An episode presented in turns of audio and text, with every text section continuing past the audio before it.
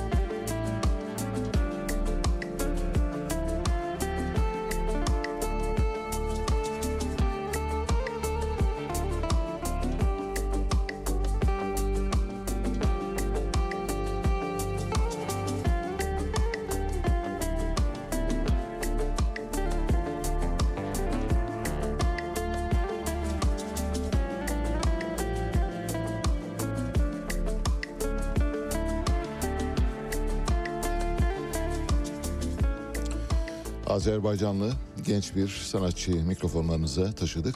Çingiz Mustafayev. Çingiz Mustafayev 1991 doğumlu 20'li yaşlarda henüz e, Moskova doğumlu ama bir Azerbaycan vatandaşı. Ülkesini Eurovision şarkı yarışmasında 2019 yılında temsil etti ve o gün parladı, yıldızı o gün parladı. İlk kez Azerbaycan Eurovision şarkı yarışmasında Çingiz Mustafayev sayesinde ilk ona girdi 8. oldu. Şu anda dinlediğiniz parça bir klasik Aygız Birazdan size Eurovision'da çaldığı parçayı da dinleteceğiz ve en sonunda da bir bombaleo ile size veda edeceğiz. Başlıyoruz. Nasıl başlayacağız? Şöyle bir defa e, uluslararası turnuvadan Katar'da yapılan Dünya Futbol Şampiyonası'ndan başlayalım. Dün bir FIFA ve futbol özeti yapmıştık. O özetin üzerinden bir geçmek isteriz dinlemeyenler için çünkü kaçıranlar olabilir. Bildiğiniz gibi programın tekrarları yok artık. O sebeple bu arada son attığım tweet bunun bir küçük özeti, özetin özeti niteliğini taşıyor. Merak edenler bakabilirler. Şöyle bir özet yaptık. Yani futbol dediğimiz nedir? Futbol sadece futbol mudur? Ya da futbol futbol dışında her şey midir diye sorduk.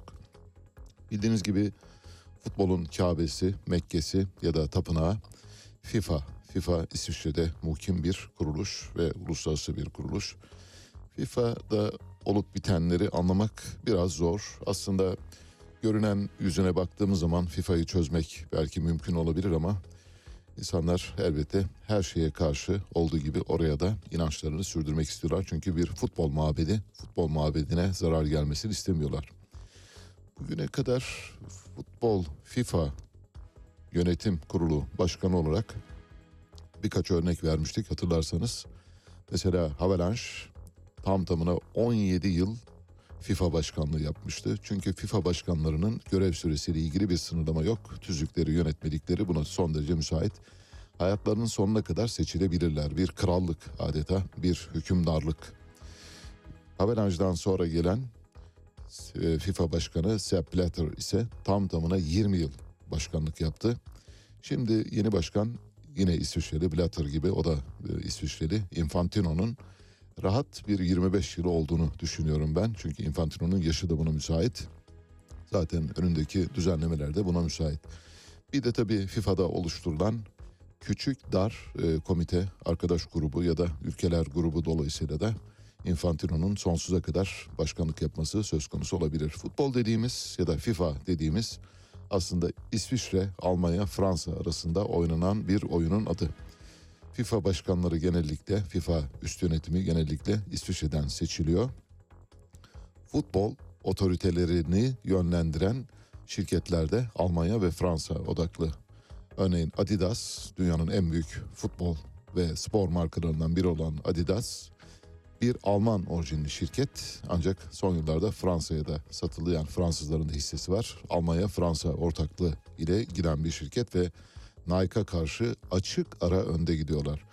Almanya Fransa ortaklığını biz başka nerede görüyoruz? Mesela Airbus olayında da görüyoruz. Amerika Birleşik Devletleri'nin Boeing uçak şirketine karşı kurulmuş olan Airbus bir Alman-Fransız ortaklığıdır. Adidas da bir Alman-Fransız ortaklığı. Oyunun nasıl oynandığını göstermek bakımından ifade ediyorum bunu. Yani Boeing ile Airbus arasındaki benzeşim Nike ile Adidas arasındaki ilişkiye çok çok benziyor. FIFA İcra Kurulu'nda futbolla ilgisi olmayan çok sayıda ülkede yer alıyor. Bu ülkelerin oyları FIFA başkanlarının sonsuza kadar seçilmesine yardımcı oluyor. Mesela FIFA'da Cayman adalarından icra kurulunda temsilci var. Tongo adalarından yine FIFA'da temsilci var. Samoa adalarından temsilci var. Cayman'da futbol yok, Tongo'da futbol yok, Samoa'da futbol yok. Başka nerede yok? Mesela Katar'dan bir üye var. Katar'da da futbol olmadığını biliyoruz. İlk kez Dünya Kupası düzenleyerek aslında futbola sahip çıkmaya çalıştı. Bir de Pakistanlı icra kurulu var. Pakistan'da dünyada üretilen her 100 futbol topundan hatta her toptan bunun içine tenis topları da dahil olmak üzere giriyor. Her 100 toptan 70'ini Pakistan üretiyor. Kim adına üretiyor? Adidas adına üretiyor. Adidas'ın finansörlüğünde yürüyor. 1904 yılından bu yana uluslararası turnuvaların düzenlendiği, dünya şampiyonalarının düzenlendiği 1904 yılından bu yana neredeyse her 5 yılda bir FIFA Genel Kurulu nerede yapılıyor? Bildiniz İsviçre'de yapılıyor. Oysa dünyada 214 ülke var FIFA üyesi olan 214 ülke var. 214 ülkenin diğerlerine çok fazla sıra gelmiyor. İşte belli ülkeler etrafında geçiyor ve İsviçre buradan aslan payını alıyor. Her 5 yılda bir kongre İsviçre'de yapılıyor. Sponsorlukların tamamı Alman-Fransız ortaklı olan Adidas'ın demiştik. Adidas burada çok büyük paralar kazanıyor. Dünyada üretilen her 100 topun 70'i Adidas'ın finansörlüğündeki Pakistan'da yapılıyor. El işçiliğiyle yapılıyor. Bir yandan ve bu yüzden Pakistan FIFA için icra kurulunda bulunması gereken üyelerden bir tanesi. Cayman Adaları, Tonga, Samoa gibi ülkelerse parmak makinesi yani Infantino'nun parmak makinesi olarak kullanılıyor. Tıpkı Sepp Blatter'ın parmak makinesi olduğu gibi, Avalanche'ın parmak makinesi olduğu gibi. Bugüne kadar FIFA Dünya Kupası Avrupa ve Amerika dışında, Amerika'ya Latin Amerika'yı da katıyoruz tabi. Amerika ve Avrupa kıtası dışında 3 yerde düzenlendi. Dünyanın diğer coğrafyalarının bir tanesi 2002 yılında Japonya Güney Kore'ye ortak bir turnuva verdiler. O da Amerika Birleşik Devletleri'nin dayatmasıyla Amerika Birleşik Devletleri için Japonya ve Güney Kore uzak doğudaki jandarmaları, uç karakolları, uç beyleri, derebeyleri bu yüzden onların bir şekilde bu pastadan payını almasını sağladı Amerika. Nike'a vermediklerini onlara vermesini sağladı. Başka nerede? Avrupa ve Amerika dışında nerede düzenlendi? İlk kez Afrika'da ne zaman düzenlendi? Güney Afrika'da Cape Town'da düzenlendi. Tabii diğer kentlerde de yapıldı elbette. Çok sayıda 10 stat yaptırdılar ve ilk Afrika kıtasına giden Dünya Kupası Güney Afrika'da. Güney Afrika'da zaten bir Afrika ülkesi sayılmaz. Güney Afrika aynı zamanda bir İngiliz dominyonu, aynı zamanda bir Hollanda eski sömürgesi. Avrupa'nın e, bir e, uç noktası diyebiliriz. Bu yüzden Güney Afrika'ya verdiler.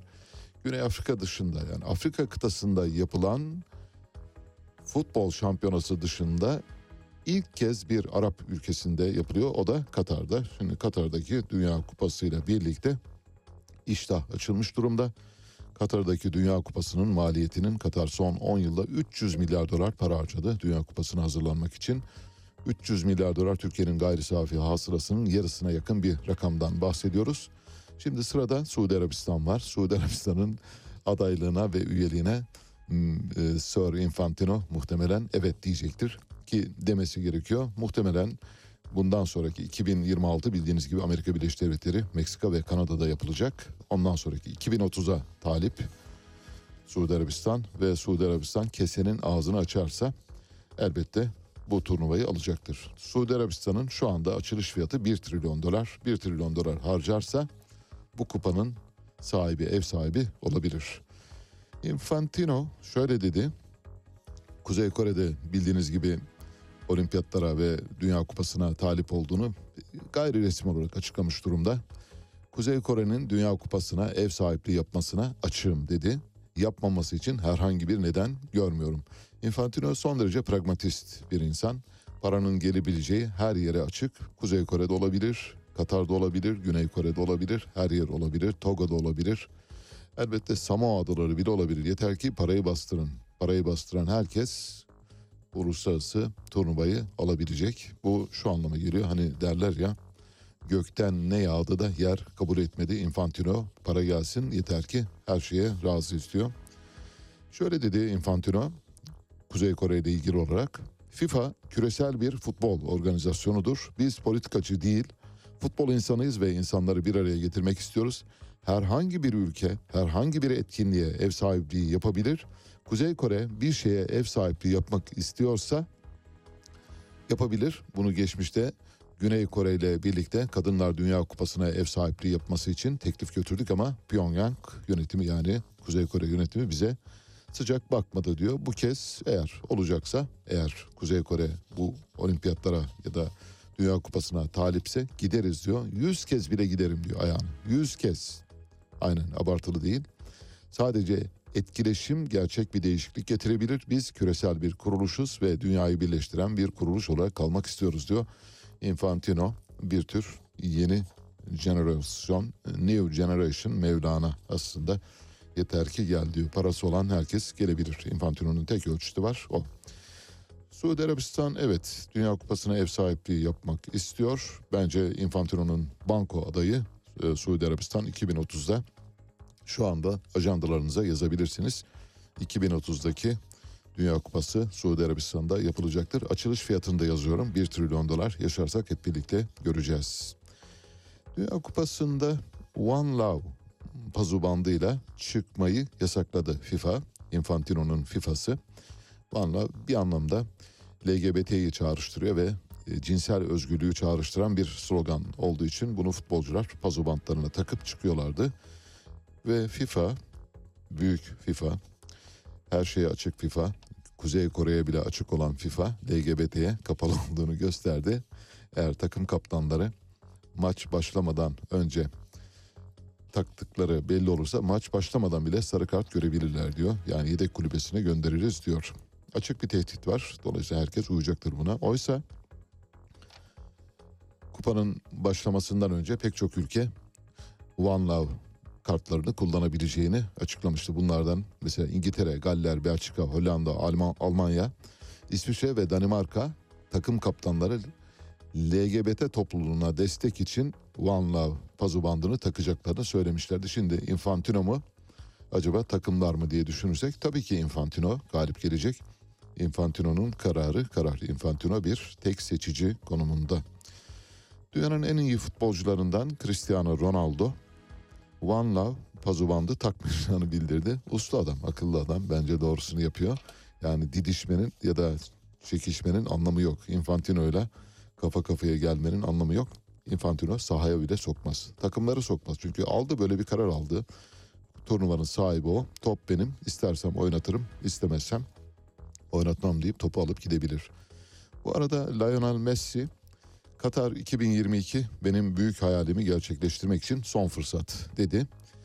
Son turnuvası olduğunu ifade ediyor. Şöyle dedi kendimi fiziksel olarak iyi hissediyorum. Bu Dünya Kupası diğerlerinden farklı. Katar 2022 oynadığım son Dünya Kupası olacak. Büyük hayalimi gerçeğe dönüştürmek için bu son fırsat. Bunu başarmaya çalışacağım. Hepimiz bunu istiyoruz diyor.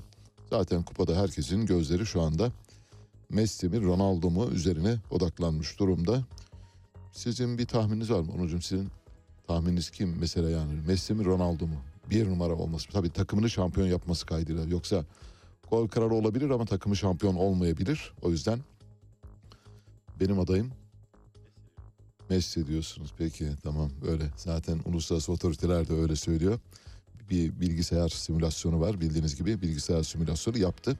Bundan önce birkaç maçı bilmişti. Birkaç turnuvada sonuçları bilmişti. Ona göre Brezilya ile Arjantin karşılaşacak ve Arjantin maçı hatta skoruna kadar biliyorlar 2-1 kazanacak ve Messi de gol kralı olacak diye simülasyonda çıkmıştı. Bakalım simülasyonun ne kadar gerçekçi olduğunu anlayacağız. Bu tür simülasyonlara önem veriyoruz. Şu bakımdan önem veriyoruz. Bildiğiniz gibi dünyanın en büyük satranç ustalarından Gary Kasparov Deep Blue adlı bir bilgisayara karşı mücadele etti. İlk karşılaşmada Deep Blue'yu yendi ama ikincide Deep Blue o kadar hızlı öğrendi ki o kadar iyi çözdü ki Gary Kasparov'un maç düzeneğini şak diye oyundan dışarı attı. Dolayısıyla ve bilgisayarların öğrenme hızıyla düşündüğümüzde bu simülasyonun da doğru olabileceğini düşünüyoruz. Yani kupanın Arjantin'e gitmemesi için çok teknik bir takım şeyler olabilir. Ne bileyim işte Messi sakatlanabilir ya da Arjantin milli takımının iki tane oyuncusu ölebilir Allah göstermesin. Böyle şeyler olmadığı takdirde her şey bugünkü gibi. Hani derler ya normal şartlar altında her şey böyle devam ettiği takdirde Arjantin'in şampiyon olması söz konusu ama elbette top yuvarlak, saha düz. Hakemlerin elinde bir düdük var. O düdüğü istedikleri zaman çalıyorlar. Açılış maçında hatırlayacaksınız Ekvador'la Katar arasındaki maçta daha maçın iki buçuk dakikası geride kalmamışken bir, bir gol geldi Valencia'nın ayağından ama müthiş bir goldü. Olağanüstü bir goldü. Golü hakem verip vermemekte tereddüt etti. Hemen VAR'a gittiler ve VAR'dan çıkan sonuçta golü iptal ettiler. Ben VAR sonuçlarına baktım. Muhtemelen siz de bakmışsınızdır, görmüşsünüzdür. Valencia'nın ayağının baş parmağı yani sağ ayağının baş parmağı sadece diğer oyuncunun önünde. Gövdeleri aynı hizada. Hatta bacakları aynı hizada. Sadece ayağının baş parmağı diğer oyuncunun önünde olduğu için bunu bunu offside diye iptal ettiler. O şöyle bir durumun eseriydi. Yani bu kadar erken bir gol olmaması lazım. Bu kadar da erken yapmayalım kardeşim. Heyecan sürsün. Biraz insanların umutları olsun. Orada da 3 300 milyar doları harcayan Şeyh Temim var. Dolayısıyla ona karşı da ayıp olmasın diye ilk golü iptal ettiler. Normalde maçın sonucu 3-0'dı. Harbi bir goldü. Asla asla offside yoktu. Tamamen hakemlerin subjektif değerlendirmeleri sonucu gol. Zaten e, Ekvador'un kazanacağı belliydi. Maçın biraz daha böyle ilerleyen dakikalarında gol olmasını sağlamaya çalıştı hakemler maalesef. Bu arada İran milli takımı dün Amerika Birleşik Devletleri ile İngiltere ile karşı karşıya kaldı, geldi ve 6-2 mağlup oldu. Fena bir maç çıkarmadılar. Ben maçın bir bölümünü izledim. Böyle hani bir göz ucuyla izledim çünkü e, akşamları yaptığım bir televizyon programı var. Onun arasında gördüğüm kadarıyla fena oynamadılar. E, ezilmediler öyle söyleyelim. Hani yenildik ama ezilmedik. Türklerin meşhur e, şeyidir bu slogandır bildiğiniz gibi. Geçmiş yıllarda ezik yıllarımızda Şimdi o kadar kötü değiliz. Fena değil yani. Milli takımımız e, bazı takımlar karşısında umulmadık başarılar elde edebiliyor. Hoş her ne kadar Azerbaycan e, ve bizimle birlikte mücadele eden takımlar gibi biz de kupaya katılamadık ama olsun e, bu bile bizim için şu anda futbolda geldiğimiz durum başarı sayılabilir. 6-2 mağlup oldu İran milli takımı. İran milli takımında Macit Hüseyin'i ve Ali Karimi de sahaya çıktı. Macit Hüseyin'i ve Ali Karimi'yi nereden biliyoruz? İkisi de Kayseri Spor'da oynuyorlar. Bizim çocuklar, bizim takımlarımızda oynayan iki oyuncu. Evet hazırsanız şimdi bir ses kaydı dinleteceğiz. Ses kaydının sahibi Morgan Freeman diyelim. The world feels even more distant and divided. How can so many countries, languages, and cultures come together if only one way is accepted? يا أيها الناس إنا خلقناكم من ذكر وأنثى وجعلناكم شعوبا وقبائل لتعارفوا إن أكرمكم عند الله أتقاكم We were raised to believe that we were scattered on this earth as nations and tribes so we could learn from each other and find beauty in our differences. I can see it. What unites us here in this moment is so much greater. Ey insanlar! Gerçekten biz sizi bir erkek ve bir dişiden yarattık ve birbirinizle tanışmanız için sizi halklar ve kabileler olarak kıldık. Şüphesiz Allah katında sizin en üstün olanınız, takvaca en ileride olanınızdır. Şüphesiz Allah bilendir, haber alandır. Bu söyleşi Katar'da düzenlenen turnuvada Morgan Freeman'la Hollywood'un büyük aktörlerinden Morgan Freeman'la Katar'ın bir sosyal medya fenomeni ve aynı zamanda bir reklam yıldızı olan e, engelli bir e, vatandaş arasında gerçekleştirdi. Başında kefiyesiyle çok hoş bir sohbetti. E, sakat olduğu için Morgan Freeman da yere diz çökerek bir elini e, yere dayayarak karşılıklı konuştular. Ve e, Katarlı fenomen Hucurat suresini okurken Morgan Freeman da buna dair bazı değinilerde bulundu. Bu çok eleştirildi.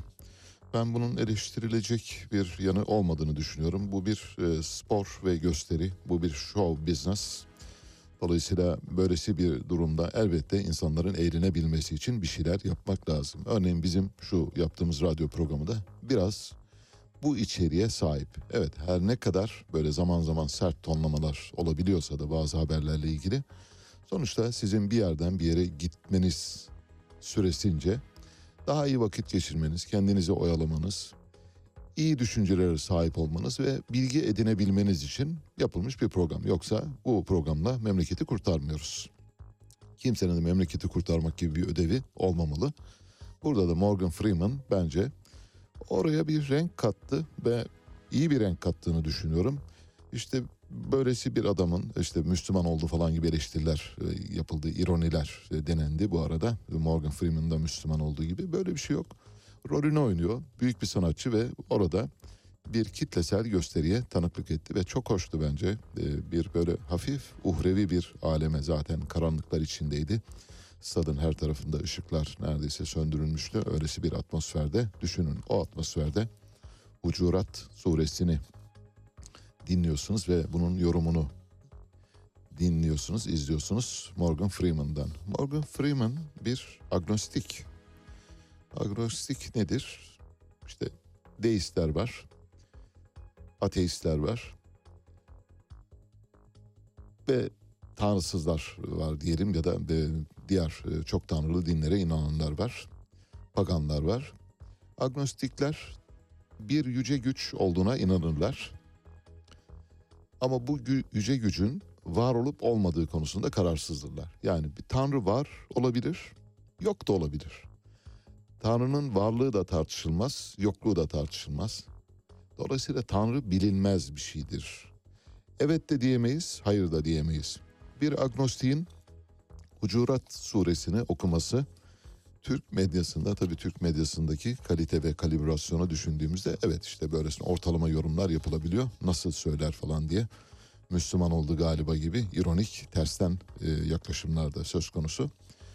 Agnostikler kendi aralarında üçe ayrılıyor. Üç türlü agnostik var. Bir tanesi agnostik teistler var. Ne demek bu? Yani Tanrı'ya inanıyor ama çok fazla da inanmıyor. Bu biraz böyle gizli, gizli deist, utangaç deist diyebileceğimiz bir inanışı temsil ediyor. Agnostik ateistler var. Onlar da Tanrı hem vardır hem yoktur diyenler. Bunlar da mahcup ateistler. Yani ateist olduğunu biliyor ama bunu çok fazla da gün yüzüne çıkarmıyor agnostik ateistler. Bir de zayıf agnostistler var. Zayıf agnostist ise ben işime bakarım abi. Onun bunun söylediği beni ilgilendirmez. Hani horozla tavuğun işi gibi. Onlar da ona bakıyor. Morgan Freeman büyük bir oyuncu dedik. Kendisi Milyonluk Bebek filmiyle Amerika'da, Hollywood'da en iyi yardımcı erkek oyuncu ödülünü kazandı, Oscar'ı kazandı. Asıl büyük filmlerinden bir tanesi Bayan Daisy'nin şoförü. Bendeniz izledim bu filmi. Esaretin Bedeli. Bunu da izledim. Yenilmez'i izlemedim maalesef. Bu üç kült filminin e, imzasının olduğu bir sanatçı. Kendisi bir e, Afro-Amerikalı ve DNA tahlillerine göre yani genetik tahlillerine göre atalarının bir bölümü Nijer'den gelmiş öyle gözüküyor. Amerika Birleşik Devletleri ordusunda hava kuvvetlerinde göreve başladı. Yani bir pilot kendisi. Ee, aslında bir tapkan, tapkan olarak başladı. Şu anda da bir uçak koleksiyonu var. Uçak koleksiyonunda neler var derseniz böyle aklınız uçar öyle söyleyeyim. Mesela bir tane Cessna Situation var. Bir tane Cessna 414'ü var. Bir tane MI West aldı. SG-30 satın aldı. O da yakında kendisine teslim edilecek. 2-3 tane daha böyle hani adı anılmayacak uçakları var. 65 yaşında özel pilot lisans aldı. Yani kendisi zaten hava kuvvetlerinden yetişme olduğu için uçak uçurma deneyimine sahip ama her türlü uçağı uçurabilme Airbus 700 e, 380 dahil, Boeing 747 dahil bütün uçakları ve bütün savaş uçaklarını uçurabilecek şu anda şeye sahip. Yani yarın öbür gün ihtiyat olarak askere alındığında Morgan Freeman'ı Irak semalarında ya da Suriye semalarında görebilirsiniz pilot olarak. Tabii elbette şaka yapıyorum. Nelson Mandela'nın hayranı kendisi. Zaten Nelson Mandela'ya çok benziyor. Hayatı da ona çok benziyor. Mandela'yı konu alan bir film yapmak istedi. Otobiyografisinde Long Walk to Freedom adlı eseri senaryo, senaryo haline getirmek istedi ama yapamadı maalesef bazı imkansızlıklar nedeniyle. John Carlin'in Düşmanla Oynamak adlı 2008'de piyasaya sürülen Nelson Mandela Bir Ulusu Meydana Getiren Oyun isimli kitabın yayın haklarını satın aldı ve o yayın haklarını satın aldıktan sonra da büyük yönetmen Hollywood'un olağanüstü adamı Clint Eastwood yönetmenliğinde yine çok büyük oyuncu Matt Damon'la birlikte Matt Damon'la birlikte kamera karşısına geçti. Morgan Freeman bu filmde Nelson Mandela'yı canlandırdı. Matt Damon da ünlü rugby oyuncusu François Pienaar'ı canlandırdı. Müthiş bir filmdir ve merak edenler varsa izleyebilirler. Çok hani böyle olağanüstü iyi bir kurgusu olan film değil. Biraz böyle Mandela'ya tapınma gibi yapılmış bir film olduğu için ben böyle filmleri sevmem. Yani bir karakteri anlatıyorsanız bütün yönleriyle anlatın. Yani Beethoven'ı anlatacaksanız vallahi ne varsa anlatın. Hani saklayacak, gizleyecek ne var? Neden gizleyeceksiniz ki? Yani gizlediğiniz zaman acaba onun kişiliğine zarar mı vermiş olursunuz? Hayır öyle değil. Burada da Mandela böyle biraz insanüstü bir kişilik gibi tasvir edildiğinden Bendeniz o filmi öyle hani çok daha önemsediğimi söyleyemem. Orta olduğu ve yönettiği bir restoranı var. Restoranın adı Madidi. Madidi restoranı neyi çağrıştırıyor size? Nelson Mandela'nın küçük adı Madida diyorlar ona çocukluğundan itibaren. Hatta cezaevine düşmeden önceki ve cezaevinde kahramana dönüştüğü zamanda e, sokaklarda e, Güney Afrika'da Pretoria'da Madida diye sloganlar atılıyordu. Madidi, Madi, Madida ve muhtemelen oradan bir çağrışımla bu adı verdiğini tahmin ediyorum. Tahmin bu sadece. Bir de Grand Zero isimli bir blues kulübü var. Her ikisi de Mississippi'de. Böylece Hucurat suresinden utangaç ateizme ya da utangaç agnostizme kadar geldik. Gelelim futboldan devam ediyoruz. Futbol deyince tabii kendi futbolumuzu da bu arada bir mercek altına alalım. Mehmet Büyükekşi Futbol Federasyonu Başkanı şöyle dedi. Kulüpler borçlarını güneşle eritecekler. Ne demek bu? Futbol kulüplerinin statlarının çatılarına ve futbol kulüplerinin tesislerinin tavanlarına güneş panelleri yerleştirecekler. Bu güneş panelleriyle lisanslı elektrik üreticisi durumuna gelecek takımlar sonra da borçlarını ödeyecekler. Peki bakalım acaba futbol kulüpleri güneş enerjisiyle borçlarını ödeyebilirler mi? Bu tam Nasrettin Hoca'nın hikayesi gibi. Nasrettin Hoca biliyorsunuz borcunu ödemek için komşusu gelmiş. Demiş ki almış komşuyu götürmüş bahçeye. Demiş ki şu bahçeyi görüyor musun? Evet görüyorum demiş. Bak orada demiş çitler var. O çitleri de görüyor musun? Evet görüyorum demiş. Şimdi demiş bahar gelecek. Bu çitlerin üzerlerinde dikenler oluşacak. Benim koyunlar bu çitlerin üzerinden aşarak öbür tarafa geçecekler. Çimleri yemek üzere ya da çayırları yemek üzere o tarafa geçecekler. O her geçtiklerinde yünleri takılacak dikenlere. Sonra ben o dikenlerdeki yünleri toplayacağım. Onları eğireceğim, ip yapacağım, satacağım. Sonra paranı ödeyeceğim diyor. Tam hikaye bu. Hiç abartmıyorum. Yani futbol kulüplerinin borçlarını güneş enerjisi panelleriyle lisanslı güneş enerjisi üreticisi olarak ödeyebileceklerini söylemek Nasrettin Hoca'nın hikayesinden çok daha geri. Yani hani buna böyle hani böyle ne derler? E, kasıklarını tuta tuta gülebilir insanlar. O kadar komik. Çünkü futbol kulüplerimizin borcu boyunlarını geçmiş durumda. Öyle güneş panelleriyle şunla bunla ödenecek bir borç değil. Hatta ve hatta dahasını söylüyorum. Mesela futbol kulüplerimiz büyük kulüplerden bahsediyor. Hepsinin borcu var bu arada ama büyük kulüplerin daha büyük borcu var. Hani büyük dağın karı büyük olur derler o sebeple. Futbol kulüplerimizin bu borcu ödemeleri söz konusu değil. Faizini ödemiyorlar şu anda. Faizlerini ödeyemiyorlar. Peki neden faizlerini ödeyemiyorlar? Acaba bankalar ne yapıyor? Bankalar her seferinde futbol kulüplerinin borçlarını yüzdürüyor.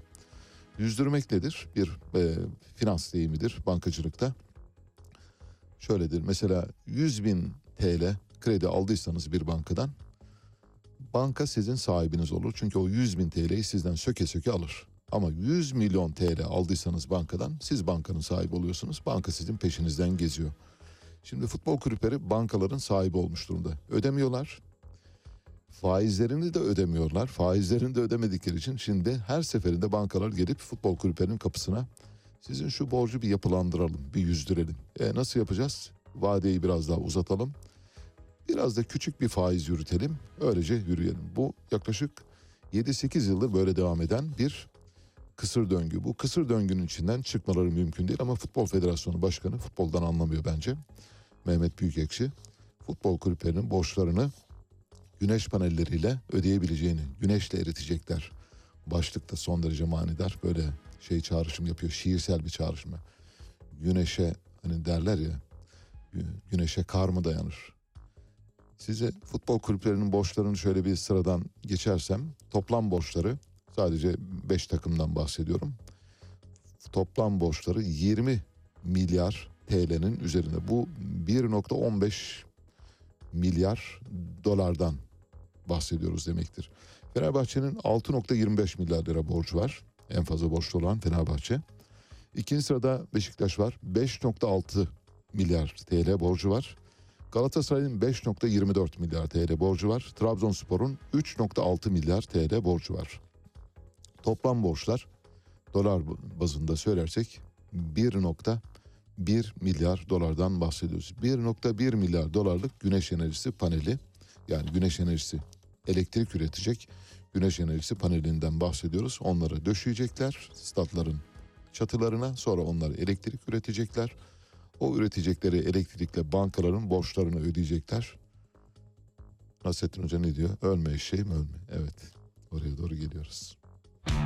Enflasyon bir armut gibi böyle olgunlaşıp daldan düşebilecek bir data değildir dedi. Şimdi fiyatlar düzeyi belli bir seviyeye kadar ulaştığında hepimizin günlük hayatında biz ne yapıyoruz? İşte bir bardak 10 lira, yarın 15 lira oluyor, öbür gün 20 lira oluyor. Siz eskiden altılı bir bardak alırken üçlüye dönüyorsunuz, ikiliye dönüyorsunuz. Talep burada azaldığında belki enflasyonun belli bir noktada durması sonucu oluşabilir.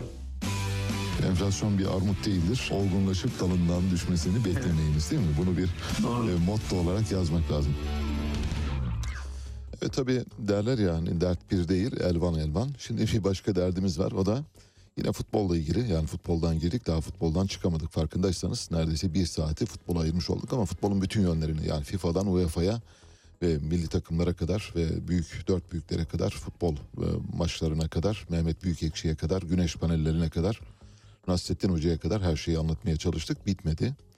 Devamı var. Geçmişte bundan birkaç yıl önce TRT maç özetleri için ihaleye girdi. Buraya lütfen dikkat edin. TRT maç özetleri alımı için Futbol Federasyonu'nun açtığı ihaleye girdi. İhaleyi kazandı. İhalede TRT'nin maç özetleri için Futbol Federasyonu'na 2 milyon dolar ödemesi kararlaştırdı. Verdiği teklif uygun bulundu. 2 milyon, milyon dolar ödeyecek. Buraya kadar da anlaştık. İki ay sonra TRT çıktı dedi ki ben bu ihaleden vazgeçtim. Sebep vallahi vazgeçtim istemiyorum. Bütçem el vermiyor mesela demiş olabilir bilmiyoruz. Mazeretin ne olduğunu bilmiyoruz. İki ay sonra ihaleyi alıyor. 2 milyon dolar alıyor. İki ay sonra vazgeçiyor. Yazdık mı rakamları bir kenara? Sonra tekrar ihale açıldı Futbol Federasyonu tarafından. İhale Katarlı Dijitürk'e verildi. Şu anda Dünya Kupası'nı yapan Şeyh Temim'in ülkesi. Zaten her şeyimiz haraç mezat şu anda Katar'a satılıyor bildiğiniz gibi. Dijitürk'e verildi ve Dijitürk bu ihaleyi kaça aldı? Yani TRT'nin 2 milyon dolar vererek aldığı bu ihaleyi Dijitürk kaç paraya aldı sizce? Dijitürk'e TRT 20 milyon dolar ödeyerek maç özetlerini satın aldı. Bir kez daha söylüyorum. İhale açılıyor. İhalede TRT 2 milyon dolar veriyor ve ihaleyi kazanıyor. İki ay sonra TRT'nin kapısına gidiyor. Diyor ki Futbol Federasyonu'nun kapısına biz bu ihaleden vazgeçtik. Neden? Vallahi öyle. Olmadı. Çok maliyetli geldi. Peki tamam ihaleyi iptal ettik. İhaleyi yeniden açıyorsunuz. Dijitürk kazanıyor. Dijitürk'ün kazandığı ihalede orada da fiyat 2 milyon doların altında bu arada onu da belirteyim. Dijitürk'ün 2 milyon dolardan daha az, Katarlı Dijitürk'ün 2 milyon dolardan daha az paraya aldığı ihaleyi TRT gidiyor. Dijitürk'ün kapısını çalıyor. Tak tak tak. Hayırdır? Görüntü almaya geldik. Annem bir fincan görüntü verir misiniz dedi. Sizde varsa yarın vereceğiz. Diyorsunuz peki diyor veriyor. Kaç paraya veriyor size biliyor musunuz? 20 milyon dolar. TRT 2 milyon dolara aldığı ve iptal ettiği ihaleyi Dijitürk'ten görüntü satın alma çünkü orada şey yok, ihale yok, pazarlık yok, şu yok, bu yok. Dijitürk ne fiyat biçerse onu alıyorsunuz. 20 milyon dolar ödeyerek alıyorsunuz. Aradaki 18 milyon dolarlık bir fark var. Dikkatinizi çekti mi?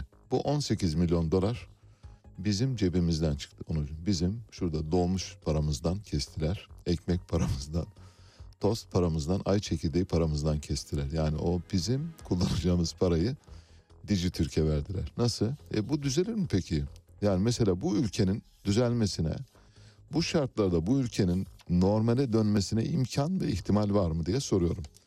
Böyle hani can acıtıcı olması bakımından söylemiyorum elbette ama düşününüz yani böyle bir hani rüyanızda görseniz böyle bir şey olamaz. Mesela ben bu gelişmeyi duyduğumda olamaz demiştim. Olamaz ama oldu. Nitekim de şu anda takır takır yürüyor. Peki futboldan çıktık. Evet artık yeter dediyseniz futboldan yavaş yavaş uzaklan. Tekrar döneceğiz ama böyle çok kıyısından geçeceğiz futbolun artık. O kadar derinlemesine gitmeyeceğiz. Mustafa Sarıgül Türkiye Değişim Hareketi ya da Türkiye Değişim Partisi Genel Başkanı biliyorsunuz kendisi TikTok çekiyor. Şu anda TikTok'taki videoları inanılmaz izleniyor. Şöyle dedi. Altılı masadan teklif gelirse sıcak bakarız dedi. Ne demek? Diyor ki TikTok'la buraya kadar. Yani çektik çektik olmadı. Yani yapacak bir şey de yok. E bu kadar dikkat çektik artık yani bizi alın altılı masaya. Ben size bir şey söyleyeyim.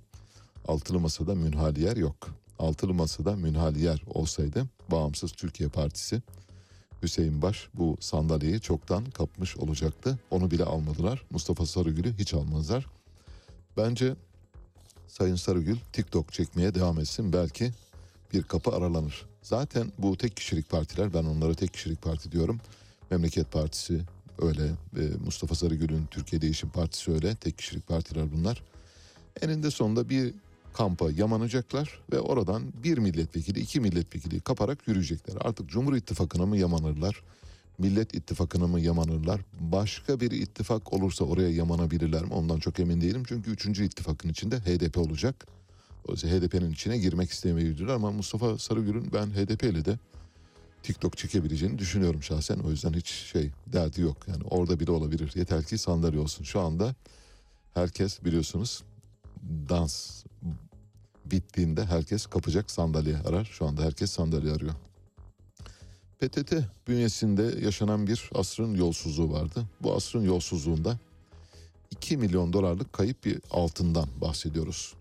2 milyon dolarlık kayıp altınla ilgili bugüne kadar açılmış tek bir dava yok.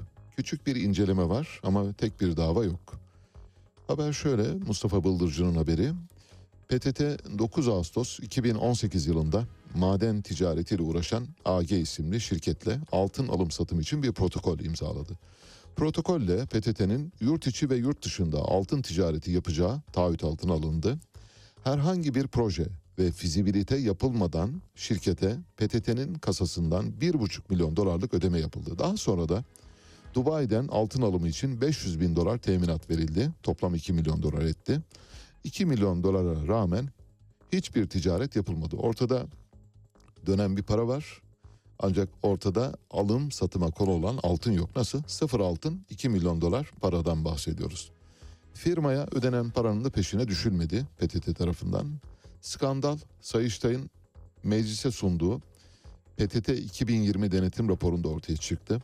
2021 yılında Plan Bütçe Komisyonu'ndaki görüşmelerde muhalefet şirketin kasasına karşılıksız 2 milyon dolar aktarılmasını gündeme getirdi. Ancak PTT yönetiminin savcılığa da ihbarda bulunmasına rağmen bugüne kadar dosyayla ilgili kamuoyuna bilgi dahi verilmedi. Cumhuriyet Halk Partisi Ankara Milletvekili Murat Emir bir yıl geçmesine karşın halen iddialarla ilgili dava açılmadığını belirtiyor. Takipsizlik kararı verildiği yönünde duyumlar alıyoruz diyor. Olayı bir kez daha özetlememe izin verir misiniz? Olayda birkaç aktör var. Bir tanesi PTT. Öteki de AG isimli bir altıncı kuruluş. Bu AG isimli kuruluşun bir yabancı ortağı olduğunu söyleyelim. AG isimli yabancı kuruluşa PTT 2 milyon dolar veriyor. 2 milyon dolar karşılığında bir altın ticareti yapılacak. Yani o kuruluşun buna altın ver. Ortada altın yok. 2 milyon dolar kayıp para var. Soruşturma yok. Hiçbir şey yok. İşte budur Türkiye'nin manzarası 2022'de Türkiye'nin içinde bulunduğu durumu özetlemesi bakımından tek bir haber bile Türkiye'nin içinde bulunduğu durumu özetliyor.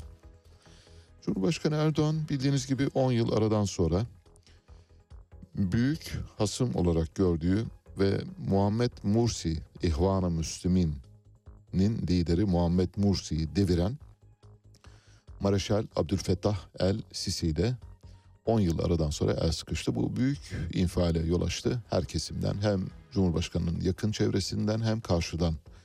Ancak Cumhurbaşkanı'nın yakın çevresindekiler o kadar hızlı dönebiliyorlar ki bu hareketin son derece normal olduğunu öne sürmeye başladılar. Çok normal dediler. Böyle yapması lazım. O günün şartları öyleydi, bugünün şartları böyleydi. Dün dündür, bugün bugündür. Ama başka şeyler var. Mesela dün itibariyle tabii bu haberi teyit edemedik bilmiyoruz doğru mudur değil midir. AK Parti teşkilatlarında bundan böyle Rabia işareti yapmak yasaklandı. Yani Rabia yapanı partiden kovabilirler bizden hatırlatması. Böyle bir emir olduğunu zannetmiyorum sadece yapmayalım arkadaşlar demişlerdir birisi. Ötekiler de tabii evet artık yani göze batar diye yapmayabilirler. AK Partili bir milletvekili yöneticilere Sisi ve Esad'la ilgili geçmişte yapılan paylaşımların makul olmayanlarının silinmesi talimatı verdi. Bu doğru. Bunun ben birkaç e, milletvekilinin sitesine girerek gördüm. Geçmişteki Sisi ile ilgili çok yaşa sen Mursi, kahrol Sisi gibi tweetleri vardı. Bunların hepsini silmişler. Tweet silme işi de biraz zor bir iş. Mesela eğer günde 25 tane 30 tane bazıları 100 tane atıyor 100 tweet atıyor. Düşünün geriye doğru silmeye başlıyorsunuz. Ömrünüz biter yani. Hani ölürsünüz. Mezara girerken hala çocuklar getirin benim iPhone'u ben sileceğim. Bunları silmeye devam ediyor. E, babacığım e, gidiyorsun bak yani yolcusun olsun. Arkamdan söylemesinler. Bak böyle demişti falan demesinler diye. Arkamdan kötü söylenmesini istemem evladım. İnsan arkasından iyi konuşulmasını ister. Sen bilmiyorsun. Bu işleri bilmiyorsun biraz öğren. Getir iPhone'u ben sileceğim diyenler bile olabilir. Şimdi Cumhurbaşkanı Erdoğan'ın bu yaklaşımıyla ilgili Sisi'nin Mareşal Abdülfettah El Sisi'nin elini sıkmasıyla ilgili olarak Yeni Akit yazarı Mustafa Kara Hasanoğlu şöyle dedi. Fotoğrafı görünce yıkıldım. Yazıklar olsun bizlere. Erdoğan'ı bugün Sisi ile fotoğraf me- verme mecburiyetinde bıraktık diyor. Ben buradan Kara Hasanoğlu'na söylüyorum. Hemen bunu sil. Hemen bu paylaşımını sil. Yarın görmeyelim. Bak görürsem fena olur. Bu konuda dönme hızı çok yüksek. Yani dönü hızı çok yüksek olan motor hacmi dolayısıyla da dönü hızı çok yüksek olan isimler var. Onlardan biri Abdurrahman Dilipak. Abdurrahman Dilipak Cumhurbaşkanı Erdoğan'ın El Sisi ile el sıkışmasından sonra şöyle bir tweet attı. Türkiye, Mısır ve Suriye arasında dostluk maçı şeklinde 3 ülkede bir turnuva düzenlenebilir. Nasıl?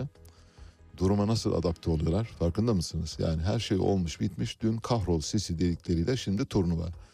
Hain Esed dedikleriyle katil Esed dedikleriyle turnuva. İşte dönüş hızı budur. Ben bu hızı seviyorum. Ben şahsen Abdurrahman Dilipak'ın bu dönüş hızına hayranım. Çünkü biz dönemeyiz öyle. Bizim öyle bir yeteneğimiz yok. Bizde refleksler çok zayıf. Abdurrahman Dilipak iyi dönüyor. Abdurrahman Dilipak'ın iyi dönmesinin sebeplerinden bir tanesi programlarımızı izleyenler, müdavim izleyicilerimiz bilirler.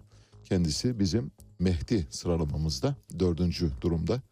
Mehdi sıralamamız nedir? Birinci sırada Hasan Mezarcı rakipsiz. Tek geçerim. Ondan daha iyisi yok. Fetvalar var ve yerine getirilmesini istediği bazı hükümler var. Asr-ı saadetten bu yana uygulana gelen pek çok kavramı şu anda yok hükmünde saymıştır. Dolayısıyla Müslümanların hayatını rahatlatan bir Mehdi'den bahsediyoruz. O yüzden Hasan Mezarcı tek yani rakipsiz olarak. İkinci Mehdi kim? Mehdi adayımız Adnan Oktar. Kendisi şu anda 1076 yıl hapse mahkumdu. Cezası artırıldı. Binlerce yıla dönüştürüldü. İçeride o da bizim ikinci Mehdi adayımız. Üçüncü Mehdi adayımız karanlıkta parlayan kedi gözleri sözlerinin mucidi Polat Alemdar yani Necati Şaşmaz Kurtlar Vadisi'nin büyük oyuncusu 937 bölüm çekmişti. Şöyle dedi yeni bölümler geliyor biliyorsunuz yeni bölümleri çekecekler. 937 bölüm. Ben Kurtlar Vadisi'nin birkaç bölümünü izledim. Eminim diğer bölümlerde de durum aynıdır. Kurtlar Vadisi'nin 997 affedersiniz. 997 bölümünün 990'ında Polat Alemdar sadece şöyle bakıyor. Böyle kameraya sadece bakıyor. Hiçbir şey yapmıyor. 990 bölüm sadece böyle kameraya bakarak rol kesen bir aktörden bahsediyor. Hiçbir şey yapmıyor. Bakıyor kameraya. 990 bölüm. 7 bölümde de hareket ediyor. O 7 bölümdeki hareketleri de sarsak. Böyle hani dengesiz falan. El ayak koordinasyonu yok. Yani nereye koşacağını bilmiyor. Nereye bakacağını bilmiyor. Elini nereye koyacağını bilmiyor. Ayağını nasıl kaldıracağını bilmiyor. Öylesine. Ama işte Türkiye'de maalesef oluyor. Bu yüzden kendisi bizim üçüncü Mehdi adayımız. Dördüncü adayımız biliyorsunuz o kürsüde iki kişi var. Cübbeli Ahmet Hoca ile Abdurrahman Dilipak çekişiyorlar. Bugünkü açıklamasıyla Abdurrahman Dilipak Cübbeli'nin bir tur önünde şu anda.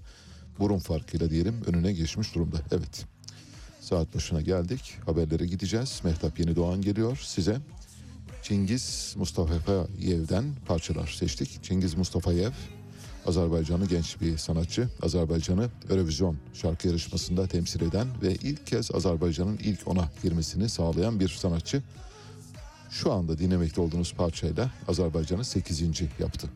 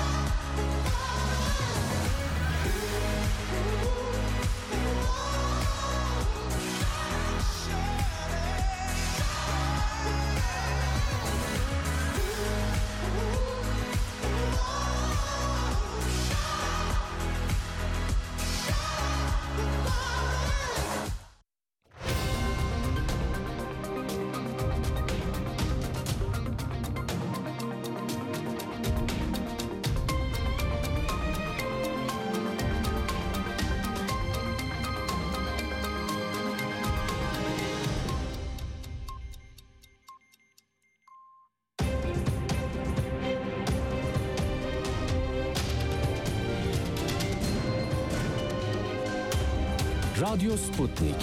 Anlatılmayanları anlatıyoruz.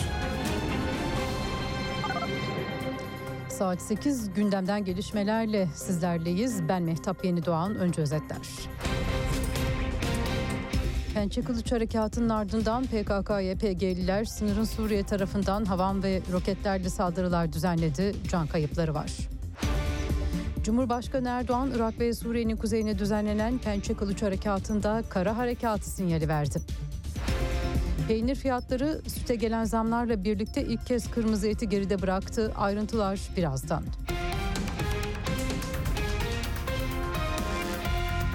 Pençe Kılıç Harekatı'nın ardından Gaziantep'in Karkamış ilçesine hava ve roket havan ve roketle saldırı yapıldı. YPG PKK'lıların attığı 4 roket bir lise ve 2 evle Karkamış sınır kapısı yakınındaki bir tıra isabet etti. Bir öğretmenle 5 yaşındaki bir çocuk yaşamını yitirdi. 19 kişi yaralandı. Irak ve Suriye'nin kuzeyine düzenlenen Pençe Kılıç Harekatı kara harekatıyla devam edebilir açıklamayı Cumhurbaşkanı Recep Tayyip Erdoğan yaptı. Dünya Kupası'nın açılışı için gittiği Katar'dan dönüş yolunda uçakta gazetecilerin sorularını yanıtlayan Erdoğan, harekatın gidişatı için bunun sadece bir hava harekatıyla sınırlı kalması söz konusu değil dedi.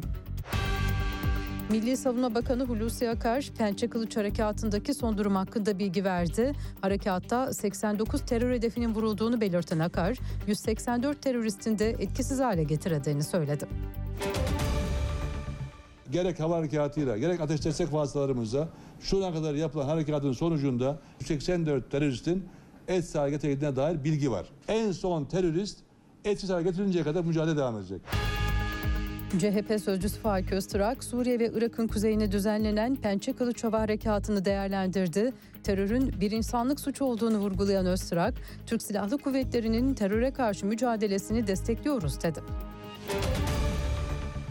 Bizim bu konudaki duruşumuz son derece nettir. Terör bir insanlık suçudur. Her türlü terör eylemini ve terör örgütünü lanetliyoruz. Türk Silahlı Kuvvetleri'nin teröre ve terör örgütlerine karşı mücadelesini destekliyoruz. Terörle mücadelemiz meşrudur ve bu mücadeleden askerimizin sırtından kendine oy devşirmek isteyenler varsa bunun adı da maalesef siyaset değildir. Bir kez daha Irak ve Suriye'de Allah Mehmetçiğimizin ayağına taş değdirmesin diyoruz. Gündemdeki diğer gelişmelerle devam edelim. Bu yılın ilk 10 ayında 225 kadın cinayete kurban gitti. Açıklamayı Aile ve Sosyal Hizmetler Bakanı Derya Yanık yaptı. Kadına yönelik şiddetle mücadele haftasında gazetecilerle bir araya gelen Yanık, şiddetin önüne geçilebilmesi için atılacak adımları anlattı. Genel geçer çözümler, kapsayıcı çözümler evet ama her bir vakanın kendisiyle alakalı da, kendi niteliği, kendi gerçekleriyle alakalı da özel çalışmalar yapılması gerekiyor. Ki etkin ve kalıcı sonuçlar alabilelim. Kadına yönelik şiddeti ortaya çıkaran sebepleri, veriler ve istatistiksel bilgiler çerçevesinde risk başlıklarını önceden tespit edip bunlara ilişkin yapılması gereken çalışmaları bir anlamda önleyici, proaktif bir bakışla ortaya koymak.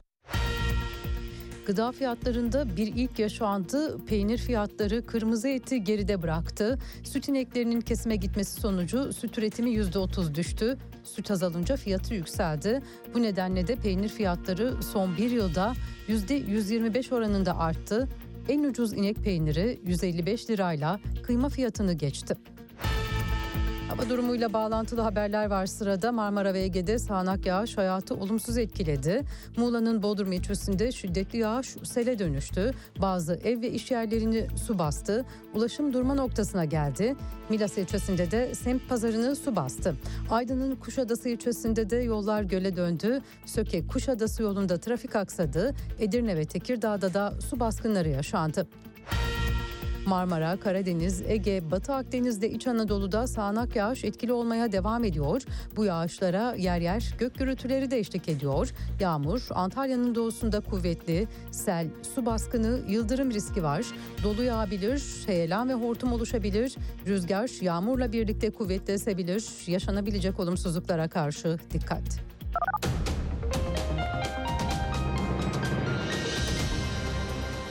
Haberleri sunduk gelişmelerle tekrar birlikte olacağız. Hoşçakalın. Radyo Sputnik 5 merkezden karasal yayında. İstanbul 97.8, Ankara 96.2, İzmir 91, Bursa 101.4, Kocaeli 90.2.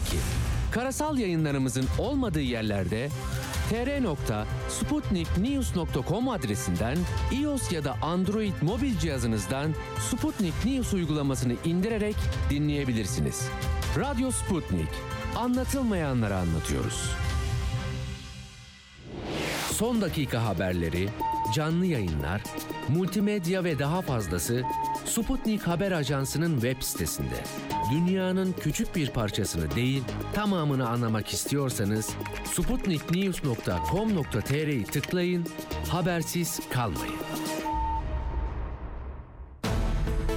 Artık siz de haberin öznesisiniz. Tanık olduklarınızı, yaşadığınız sorunları bildirin, sesinizi kaydedin, gönderin. Telegram, Twitter, Facebook, Instagram ve şimdi de WhatsApp'tayız. Kaydettiğiniz sesi WhatsApp'tan 0505 171 6656'ya gönderin, yayınlansın. Radyo Sputnik. Çok sesli haber radyosu. Radyo Sputnik artık dünyanın en çok kullanılan sosyal ağlarından biri olan Telegram'da. Hala kullanmıyorsanız önce Telegram uygulamasını mobil cihazınıza yükleyin. Ardından Radyo Sputnik'in Telegram kanalına katılın. Canlı yayınlarımızı ve programlarımızı kaçırmayın. Anlatılmayanları anlatıyoruz. Radyo haberciliğinde bir klasik. Sorulmayanı soran, haberin peşini bırakmayan tarzıyla bir marka. Atilla Güner'le Akşam Postası, gündeme damga vuran konu ve konuklarla hafta içi her akşam 17'de Radyo Sputnik'te.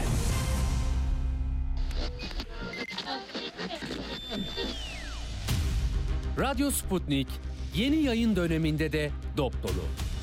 Ali Çağatay, Hayatın seyircisi değil, seyir halinin öznesi olabilmeniz için gün daha doğmadan haber için yola düşüyoruz. Atilla Güner, Bizim işimiz ayrıntılara erişmek. Hayatın her alanından, her konudan hakikate varmak istiyoruz. Her akşam bunun için mikrofon başındayız. Ceyda Karan, İçinde yaşadığımız çağı ve insanın büyük macerasını anlayabilmek için dünyanın her köşesine uzanıyoruz. Meliha Okur, Sadece yüksek siyasetin koridorlarında gezinmiyor, insanlığın temel sorunlarına bakıyor, gelecek nesiller için bugünün hatalarını sorguluyoruz. ve Enver Aysever. Çok seslilikten vazgeçmiyoruz. Görevimizin tarihe not düşmek olduğunu biliyoruz.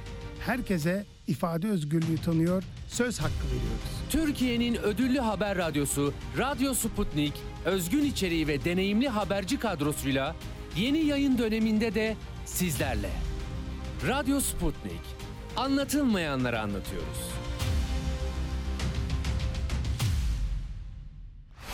Güne erken başlayanların, gündemi ıskalamayanların, siyasetin, ekonominin, sanatın, kısacası hayatın seyrini kaçırmayanların programı. Ali Çağatay'la Seyir Hali hafta içi her sabah 7'den 9'a Radyo Sputnik'te. Evet, yeniden birlikteyiz. Ee, Dünya Kupası'ndaki maç durumlarını ve puan durumunu da verelim. Ee, Bildiğiniz gibi bu hazırlıkları biz e, sabahleyin 6 ile 7 arasında o 45-50 dakikalık zaman diliminde yapıyoruz. Yayına hazırlanırken elimizde yoktu. Şimdi e, Doruk bastı, getirdi. E, Puan durumuna bir bakalım. Bildiğiniz gibi A ve B gruplarında maçlar oynandı e, dün ve önceki gün. A grubundaki maçlar sonucunda A grubunda biliyorsunuz Hollanda, Ekvador, Senegal ve ev sahibi Katar var. A grubunun lideri dünkü maçlar sonunda yani birer maç oynandı ve, ve Hollanda 3 puana sahip, Ekvador yine 3 puana sahip. Senegal'in puanı yok, Katar'ın da puanı yok. Bu arada Hollanda Senegal maçının da iyi olduğunu söyleyebilirim. Senegaller bayağı bir direndiler. B grubunda dört takım var. Ee, İngiltere, Galler, Amerika Birleşik Devletleri ve İran. Grubun lideri İngiltere 3 puanı var ilk maçın sonunda. Galler 1 puana sahip. Amerika Birleşik Devletleri'nin 1 puanı var. İran'ın da 0 puanı var. Bugünkü maçlar e, C grubunda ve diğer gruplarda da maçlar olacak. Onları da size grup maçları sonunda puanları vereceğiz. Kupa bitinceye kadar, turnuva bitinceye kadar 18 Aralık'a kadar her gün mutat puan durumu ve maçlarda olup bitenleri size aktarmaya çalışacağız. Evet nerede kalmıştık? Cumhurbaşkanı Erdoğan'ın Mısır Devlet Başkanı Mareşal Abdülfettah El Sisi'nin 10 yıl aradan sonra elini sıkmasıyla ilgili olarak havuz medyasında hızlı bir dönü hareketinin başladığını söylemiştik. Bunlardan bir tanesi Abdurrahman Dilipak'tı. Abdurrahman Dilipak gerçekten şöhretinin hakkını veren şeyler paylaşmış. Türkiye, Mısır ve Suriye arasında üçlü turnuva yapılsın diyor. Ben de destekliyorum. Keşke olabilse, keşke yapılabilse. Nagihan Alçı şöyle diyor. Nagihan Alçı'nın dönüş hızı da Abdurrahman Dilipak'a yakın. Tayyip Bey takıntılı değil, pragmatik bir siyasi zeka olduğunu bir kez daha gösterdi diyor. Aynen şöyle. Cumhurbaşkanı Erdoğan'ın Sisi ile böyle bir fotoğraf vermesini tamamen doğru buluyorum. Hatta bu fotoğrafı alkışlıyorum. Tayyip Bey Türkiye'nin de menfaatleri açısından son derece faydalı ve isabetli bir iş yaptı. Takıntılı değil, pragmatik bir siyasi zeka olduğunu bir kez daha gösterdi. Önemli olan Türkiye'nin menfaatleri, Türkiye'nin dünya ile bütünleşmesi şu an hepimizin geleceği için hayati önemde. Mısır Arap dünyasının tartışmasız en büyük ve en önemli devleti. İsrail ile de iyi ilişkilerimiz çok doğru. Rusya ve Çin ile de Beşar Esad'la da yan yana gelmekte yanlış olmaz artık. Türkiye'nin menfaatleri için dış politika sorununu çözdü. Bence Dış İşleri Bakanı'na gerek yok. Nagihan Alçı'yı alıyoruz. Dışişleri Bakanlığı'na zaten biz Mevlüt Çavuşoğlu'na epey bir zaman önce Haydi Abbas çalmıştık ama gitmedi. Fakat merak etmeyiniz biz birine Haydi Abbas çaldıysak biliniz ki eninde sonunda gidecektir. Eninde sonunda 3 gün mü desek 40 gün mü desek ama gidiyorlar. Gidiyorlar. Bazıları direniyor kalabiliyor ama merak etmeyin adayımız e, Nagihan Alçı Dışişleri Bakanı adayımız. Bütün uluslararası sorunları çözmüş. Bir biraz şeye girmemiş. Yeni Zelanda, Avustralya ile olan münasebetlerimiz ne durumda? Mesela onlara değinmemiş. Onlara da değinmiş olsaydı tam tamına böyle bir manifesto olurdu. Türk Telekom'un içini boşaltıp kaçan Lübnanlı Hariri şöyle demiş. Türkiye bana bir şey yapamaz. Verdiğim rüşvet belgeleri elimde demiş. Rüşvet mi? Herkes bize şantaj yapıyor. Farkında mısınız? Herkes yani önüne gelen Türkiye'ye şantaj yapabiliyor. Çünkü herkesin eline bir koz vermişiz. Sisi'nin elinde kozumuz var, İsrail'in elinde kozumuz var, Katar'ın elinde kozumuz var. Xi Jinping'in elinde kozumuz var, Biden'ın elinde sayısız kozumuz var. Var da var, herkese vermişiz. Kozları dağıtmışız. Eşit dağıtsaydık herkes bizi eşit olarak e, tehdit edebilirdi ama bazılarını fazla dağıtmışız. O yüzden yani iflasın eşiğinde hatta iflas eden, default eden Lübnan'ın eski başbakanlarından Hariri, Türkiye bana bir şey yapamaz, verdiğim rüşvet belgeleri elimde. Herkesin şantaj yaptığı bir ülkeden bahsediyoruz. Acınacak durumdayız. İyi Parti Genel Başkanı Meral Akşener, Süleyman Soylu hakkında 5 kuruşluk bir manevi tazminat davası açtı. Bütçe konuşması sırasında Meral Akşener'e hakaret etmişti bildiğiniz gibi. Aynı bütçe konuşması sırasında Kemal Kılıçdaroğlu'na da hakaret ettiği için Kemal Kılıçdaroğlu da Süleyman Soylu hakkında 200 bin TL'lik bir dava açtı. Aynı konuşma sırasında bütün CHP milletvekillerine de hakaret etti. Bence hepsinin aşması lazım. Aynı konuşma sırasında bütün HDP milletvekillerine gelmiş geçmiş bütün HDP'lilere hakaret etti. Onların da dava açması lazım. Aynı konuşma sırasında Türk bürokrasisine uzun yıllar askeri ve sivil bürokrasisine hizmet vermiş pek çok kimseyi de adını anmadan hakaretle itham etti. Onların da dava açması lazım. Ben buradan sesleniyorum. Bu konuşmayı herkes dinlesin ve içinde benim de adım geçiyor ya da beni de kastediyor dediğiniz bir şey varsa hemen dava açmanızı rica ediyorum. Çünkü Süleyman Soylu gerçekten orada kontrolü kaybetmişti. En azından durması için bir vesile olabilir diye düşünüyorum. FTX bildiğiniz gibi dünyanın en büyük kripto para platformu iflas etti. FTX'in iflas etmesinin hemen ardından birkaç büyük platformda iflasını açıkladı. Şu anda dünyada 3000 civarında kripto para var. Bu 3000 kripto paranın çok önemli bir bölümünün bir süre sonra yok olacağını böylece anlamış oluyoruz. Bildiğiniz gibi bizim bendinizin özellikle naçizane kripto paralarla ilgili yaklaşımı son derece açık. Bendeniz tıpkı e, uluslararası kahin, büyük insan, e, şalgam, rakı ve kebap üstadı Adanalı hemşehrimiz Profesör Nuriye Rubini gibi düşünüyorum. O da şöyle demişti. Bu kripto para meselesi 100 yılın dolandırıcılığı demişti. 21. yüzyılın dolandırıcılığı. Aynı görüşteyim. Büyük paralar battı. Elbette bu büyük paraların sahipleri ucuz ve kolay yoldan para kazanan insanların paraları, aklı başında olan insanların buralara para kaptırdığını düşünmüyorum. Çünkü kolay kazanılan paranın tüketmesi de kolay olduğu için bari buraya verelim belki buradan kazanırız diye düşünmüşlerdi. Şu anda pek çok kimsenin eli yandı bundan dolayı. Yakında FTX sonrasında artık kripto piyasasının kendini toparlaması çok zor. Kripto parası piyasasının tamamen öleceğini iddia etmiyorum. Böyle bir e, yani bilimsel gerçeklikle bağdaşa, bağdaşmayan bir şey söyleyemem elbette kripto yani blok zincir üzerinden yapılan e, yazılımların hayatımıza çok şeyler katacağını biliyoruz. Blok zincir üzerinden yapılan bu yazılımlar sadece kripto para üretmeye yaramıyor. Pek çok işe yaradığı için onlar üzerinden elbette çok işimize yarayacak ve bazı sonuçlar çıkacak. Kripto paraların da bazılarının hayatta kalabileceğini düşünüyorum ama bir elin parmakları, iki elin parmakları kadar sayıda kripto para kalacak.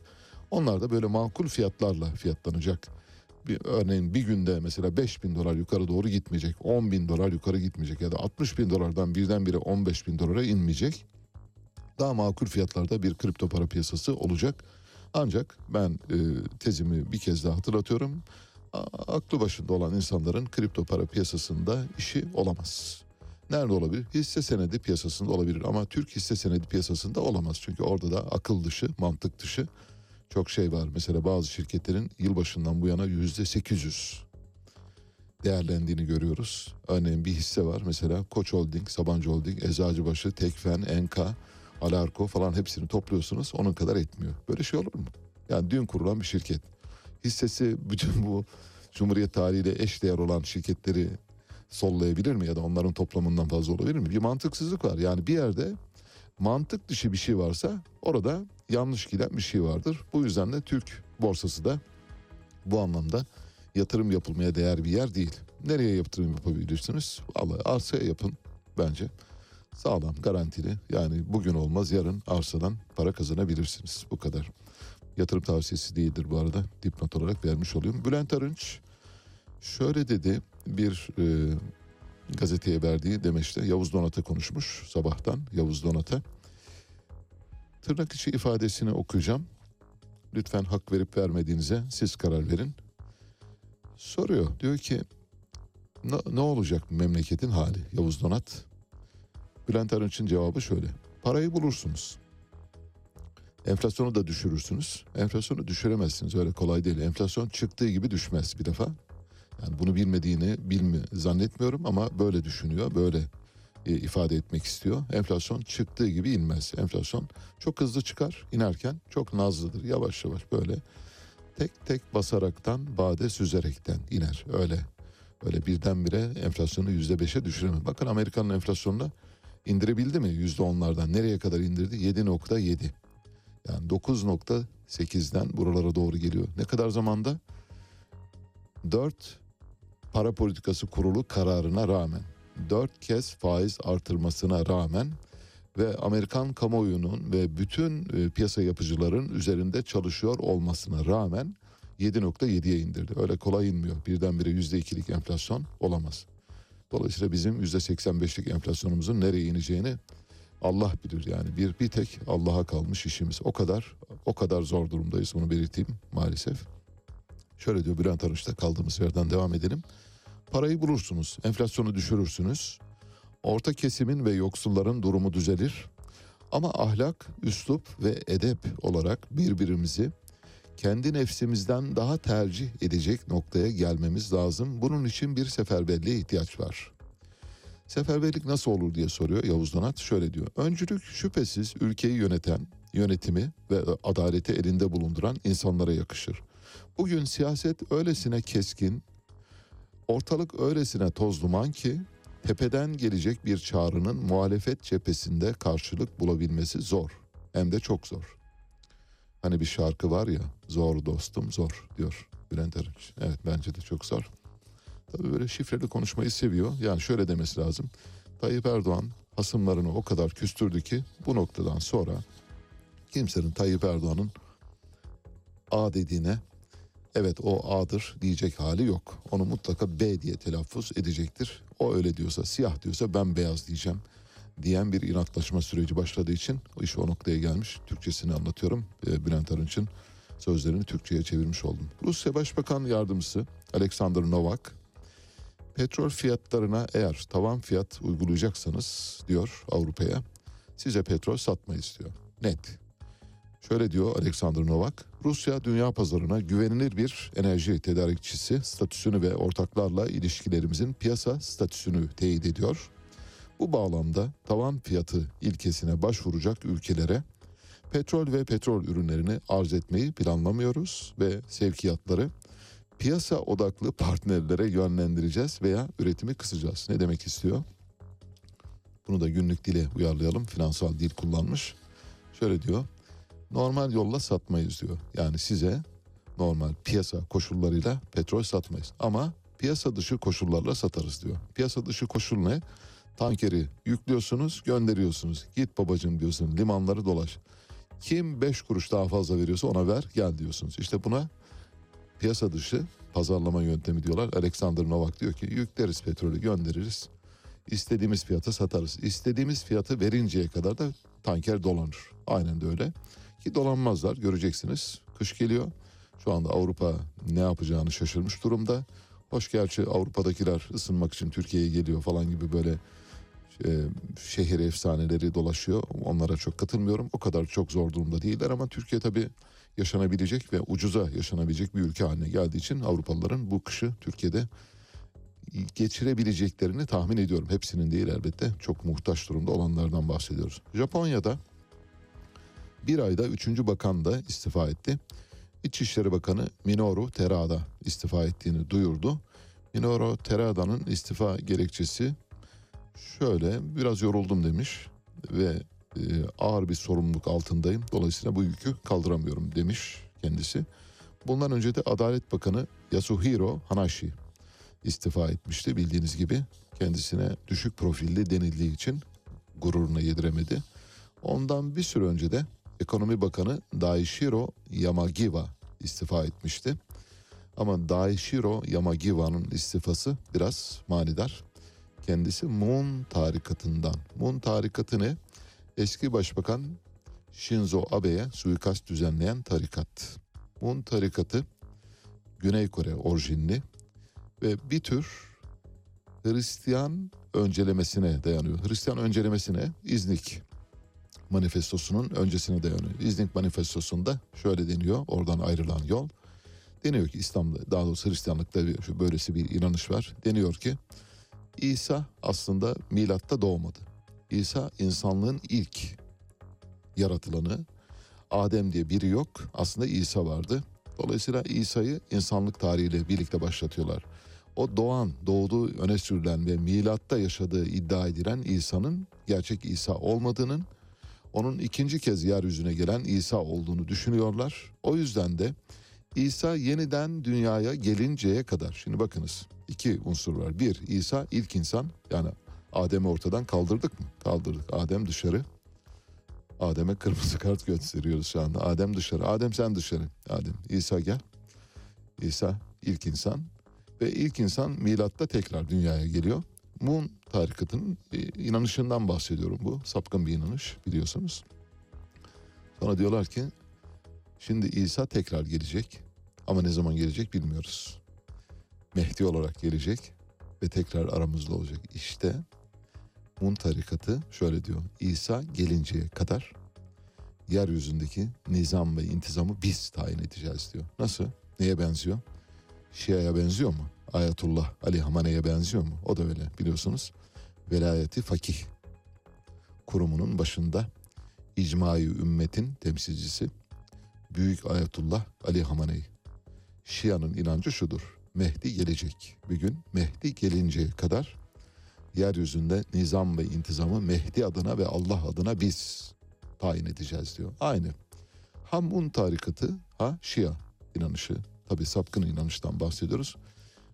Elbette takva sahibi insanları kapsamıyor. Bu söylediklerimiz sakın öyle bir yanlışa düştüğümüzü düşünmeyiniz. Hazırsanız size sosyal medyanın şu anda öncü, birinci, en birinci insanlarını sunacağız. Twitter'da, Facebook'ta ve Instagram'da kim ne durumda diye merak ediyorsanız onlara bakacağız. Neden bakacağız? Şunun için bakacağız. Dün Cristiano Ronaldo Instagram'da 500 bin takip 500 milyon takipçiye ulaştı. 500 milyon. Yarım milyardan bahsediyoruz. Dünyada 8 milyar insan var. Bildiğiniz gibi bir, birkaç gün önce 8 milyarıncı insan doğdu. 8 milyar insanın yani işte 16'da biri kadar bir kişi şu anda Ronaldo'yu Instagram'dan takip ediyor. 500 milyon. Daha komiğini söyleyeyim. Instagram'ın kendi takipçisi zaten 500 milyonun biraz üzerinde. Yani Instagram Instagram olduğu için takip edenlerin sayısı Ronaldo'ya Ronaldo'ya bağlı olanlara neredeyse yakın. Yakında Ronaldo muhtemelen Instagram takipçilerinin de üzerine çıkacak ve büyük bir rekora imza atacak. Bu insanlık tarihi bakımından bence son derece önemli. Yani büyük bir kahraman bence. Herhalde hani daha böyle e, politik mesajları da olmuş olsa Maradona'dan daha büyük bir futbolcu, e, futbol antitesi kimliği aktörü haline gelebilir. Önümüzdeki dönemde göreceğiz. Çünkü daha çok genç. Yani futbol oynayacağı yaşlar belki çok fazla değil ama ileride teknik direktörlük, futbol yöneticiliği, Allah göstermesin FIFA başkanlığı yapacağı günler olacaktır. FIFA başkanlığı yaptığı günden itibaren biz kendisiyle yolumuzu ayırırız. Ronaldo dışarı kırmızı kart gösteririz hiç tereddüt etmeyiz. 500 milyon takipçisi var peki. Sonraki kimse kim? Acaba Instagram'da Ronaldo'dan sonra en fazla Kylie Jenner var. 372 milyon takipçisi var. Hemen arkasından Lionel Messi geliyor 373 milyonla. Selena Gomez var 357 milyonla. Hepsini saymayayım. Ariana Grande var. Ariana Grande bizim canımız, ciğerimiz. ruhumuzun bir parçası. Büyük soprano Ariana Grande ve sesi dört buçuk oktav. Bildiğiniz gibi bir oktav kalın doğudan ince doğuya kadar olan ses aralığına bir oktav diyoruz. Onu dört buçuk kez aşıp tokatlayan bir sesten bahsediyoruz. Müthiş bir ses. Belki bir arada Ariana Grande hazırlarsan arka planda ben bunları anlatırken bir Ariana Grande dinleyelim. 339 milyon takipçisi var Instagram'da. Peki Facebook'ta durum nedir? Facebook'ta da Cristiano Ronaldo birinci. Facebook'un kendisi kadar neredeyse Facebook'un takipçisine yakın bir takipçisi var. Şu anda Facebook'ta Cristiano Ronaldo'yu 126 milyon kişi takip ediyor. Cristiano Ronaldo listeye kişi olarak girmiş. Cristiano Ronaldo'nun kişi olarak girdiği listede ilk 5 arasında kurumsal şirketler var. Mesela Facebook var, Samsung var, Real Madrid var, Coca-Cola var. Bunlar. Onların arasına bir tane insan sızmış Cristiano Ronaldo. Dünyanın dev şirketlerinden daha fazla Facebook'ta takipçisi olan bir kişiden bahsediyoruz. Bu arada Messi çok arkalarda kalmış e, Facebook'ta. Shakira epey bir önde. Shakira 9. sırada 99 milyon takipçisi var. E, Lionel Messi'nin de 93 milyon takipçisi var. Bu arada Halkın Günlüğü gazetesi, Çin'in en büyük gazetesi, en çok okunan gazetesi. Tıpkı Japonların Tokyo Günlüğü gibi. Halkın Günlüğü'nün de 83 milyon takipçisi var. Arka planda şu anda Ariana Grande'yi dinliyorsunuz. Peki bir de Twitter'daki skorları verelim. Öylece bu bahisten çıkalım ama Ariana Grande çalsın. Ben de o yüzden biraz uzatıyorum mahsustan. Daha fazla dinleyebilelim diye. Twitter'da bir numara Barack Obama 132 milyon takipçisi var. Bugüne kadar eline su döken olmadı ve yakın bir zamanda da eline su dökecek kimse yok. Büyük bir şahsiyet bence. Ben çok beğeniyorum kendisini. Başkanlığı dönemini de olumluyorum. Suriye'de yaptıkları dışında Suriye, Libya ve benzeri yerlerdeki hikayelerinden dolayı kendisini affetmeyebiliriz ama ama büyük bir başkan olduğunu söyleyebilirim. İkinci sırada Twitter'da Justin Bieber var. 114 milyon takipçisi var. Justin Bieber bacaksız. Üçüncü sırada Katy Perry var. 108 milyon takipçisi. Sonra Rihanna geliyor. Gönlümüzün kelebeği Rihanna 107 milyon takipçiye sahip. Hemen arkasından 5 numarada Cristiano Ronaldo. Cristiano Ronaldo'nun yakın bir zamanda Twitter'da da Justin Bieber'ı yakalayacağını yani ikinci sıraya yerleşeceğini, Barack Obama'nın altına yerleşebileceğini tahmin ediyoruz. Eğer bu turnuvada şampiyon olursa, takımını şampiyon yaparsa ya da gol kralı olursa kesinlikle takip edeceğiz, göreceğiz. Elon Musk 101 milyon takipçisiyle Ronaldo'nun arkasında. Sonra Taylor Swift geliyor. Arkasından Lady Gaga. Sonra Hindistan Başbakanı faşist Narendra Modi ve ekranların, televizyonların büyük şahsiyeti. Kendisi bir lezbiyen aynı zamanda. Ellen DeGeneres var. 77 milyon takipçiyle de onu izliyoruz. Evet böylece Facebook'ta, Instagram'da kim kimdir, ne nedir diye vermiş olduk. Peki buraya kadar konser bitti. Hazırsanız şimdi bir ses kaydı dinleteceğim size. Ses kaydı Mehmet Pamak'a ait. Mehmet Pamak kim? Mehmet Pamak 12 Eylül 1980 faşist askeri darbesinden sonra kurulan danışma meclisine seçilen kişilerden biri. Ve hemen 12 Eylül'de 1983'te seçimlere geçilmesi, demokrasiye geçilmesi kararı verildikten sonra kurulan siyasi partilerden de biri. Bildiğiniz gibi 12 Eylül faşist darbesi mevcut partilerin tamamını kapatmıştı. Sendikaları da kapatmıştı. Sivil toplum örgütlerinin de pek çoğunu kapatmıştı. Bu yüzden de yeni partiler kuruldu ve o adları takip eden partiler de kurulamaz. Örneğin Adalet Partisi adıyla parti kurulamaz. Cumhuriyet Halk Partisi adıyla parti kurulamaz. Milliyetçi Hareket Partisi adıyla parti kurulamaz gibi. Bu yüzden de onların klonu olan partiler kuruldu. İşte Milliyetçi Hareket Partisi'nin klonunu kuran kişi Mehmet Pamak'tır. Muhafazakar Parti'yi kurdu. Mehmet Pamak bir söyleşide ilginç şeyler söyledi. Şimdi o ses kaydını dinleteceğim. Sonra da üzerine ufak bir değinide bulunacağım. Bu ufak değiniyi aslında çok geniş hale getirebilirim. Bir saat boyunca anlatabilirim ama sizi yormayacağım. Küçük bazı eklemeler yaparak aslında o öyle değil bu böyle demeye çalışacağım. Evet. Pamak imanlı iyi bir arkadaş. Evet, Bu mektup doğru değil mi? Doğru. 1990 Muharrem Şemsi'ye yazıldı. bu. 1983 tarihli bir Tabii, mektup. tabii, tabii. 26 Temmuz 1983 Evet, tarihli. işte yeni partiler kurulurken benim Ama genel başkan olmamı pek öneriyor. değerli ve sevgili oğlum diye başlıyor. Evet, mektup Bu var. mektup normalde sevgili izleyenler şimdiye kadar hep sansürlü yayınlandı. Evet. Ama burada biz sansürsüz yayınlıyoruz. Mesela Mehmet Pamak ismi geçiyor bu mektupta. Pamak imanlı iyi bir arkadaşımızdır diyor. Mektupta altını çizdiğimiz ilginç bir cümle daha var. Yani doğru mudur? Bu da çok tartışılıyor. Devlet Bahçeli MİT'tendir. Arkadaşlarımız MİT'ten uzak durmalı. Bunlara hiçbir e, it- hiç itimat etmemelidir. Şeklinde bir cümle var. Yani şöyle Devlet Bahçeli'nin o irtibatı e, derin devletle de irtibatı tabii sonradan e, eskiden beri olduğu şeklinde biz de duyardık. E, Devlet Bahçeli e, Türkçü kanattandı E, ve mesela bir gün e, bir asistan ülkücü bir çocuk sonra profesör falan oldu. Bir gün bana geldi o günlerde yani partiyi kurduktan sonraki günlerde e, benim İslam'a doğru yöneldiğim yıllarda da olabilir. Çünkü e, öyle olabilir. E, devlet doçent akademide. O da asistan. Abi de hani başörtü yasağı var. İnsanlar içeriye e, alınmıyor başörtüler. Kapıda önce müstahdemleri kullandılar. Sonra dediler ki asistanlar olsun seviye düşmesin. Asistanlar tutanak tutuyorlardı. Başörtülülere karşı tavır koyuyorlardı kapılarda. Mehmet de görevliymiş. Abi diyor bugün diyor Devlet Bahçeli geldi. Kapıdan Devlet abi geldi. Mehmet hayırdır ne bekliyorsun kapıda dedi bana. Ben de dedim ki dedi abi işte başörtüleri kontrol için ve almamak için bizi koydular kapıya dedim diyor. Beni çekti bir kenara. Sakın müsamaha etme dedi diyor. Devlet önce milliyetçilerin üzerine gitti. Solcuların üzerine gitti. Sonra milliyetçilerin üzerine gitti. Şimdi i- i- Müslümanların tabii o İslamcıların diyor üzerine gidiyor. Bu bizim meselemiz değil onların meselesi.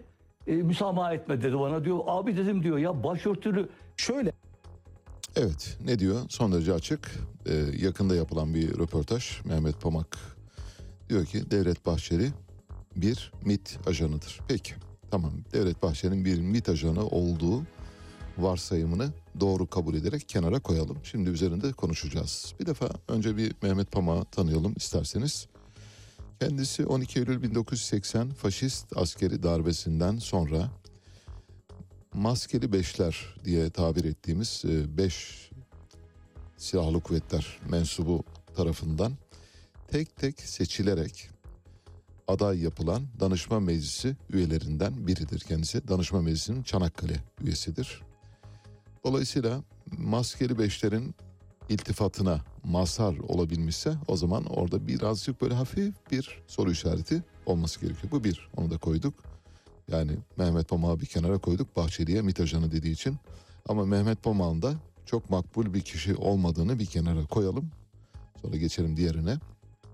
Kendisi biliyorsunuz o dönemde maskeli beşler yani Milli Güvenlik Konseyi Kenan Evren ve arkadaşları öyle insanları veto ettiler ki aklınız durur. Mesela Kurtuluş Savaşı kahramanı, Garp Cephesi kumandanı İsmet Paşa'nın oğlu Erdal İnönü'yü veto ettiler. Mehmet Pamak'ı veto etmediler. Demek ki orada o zaman başka bir şey var.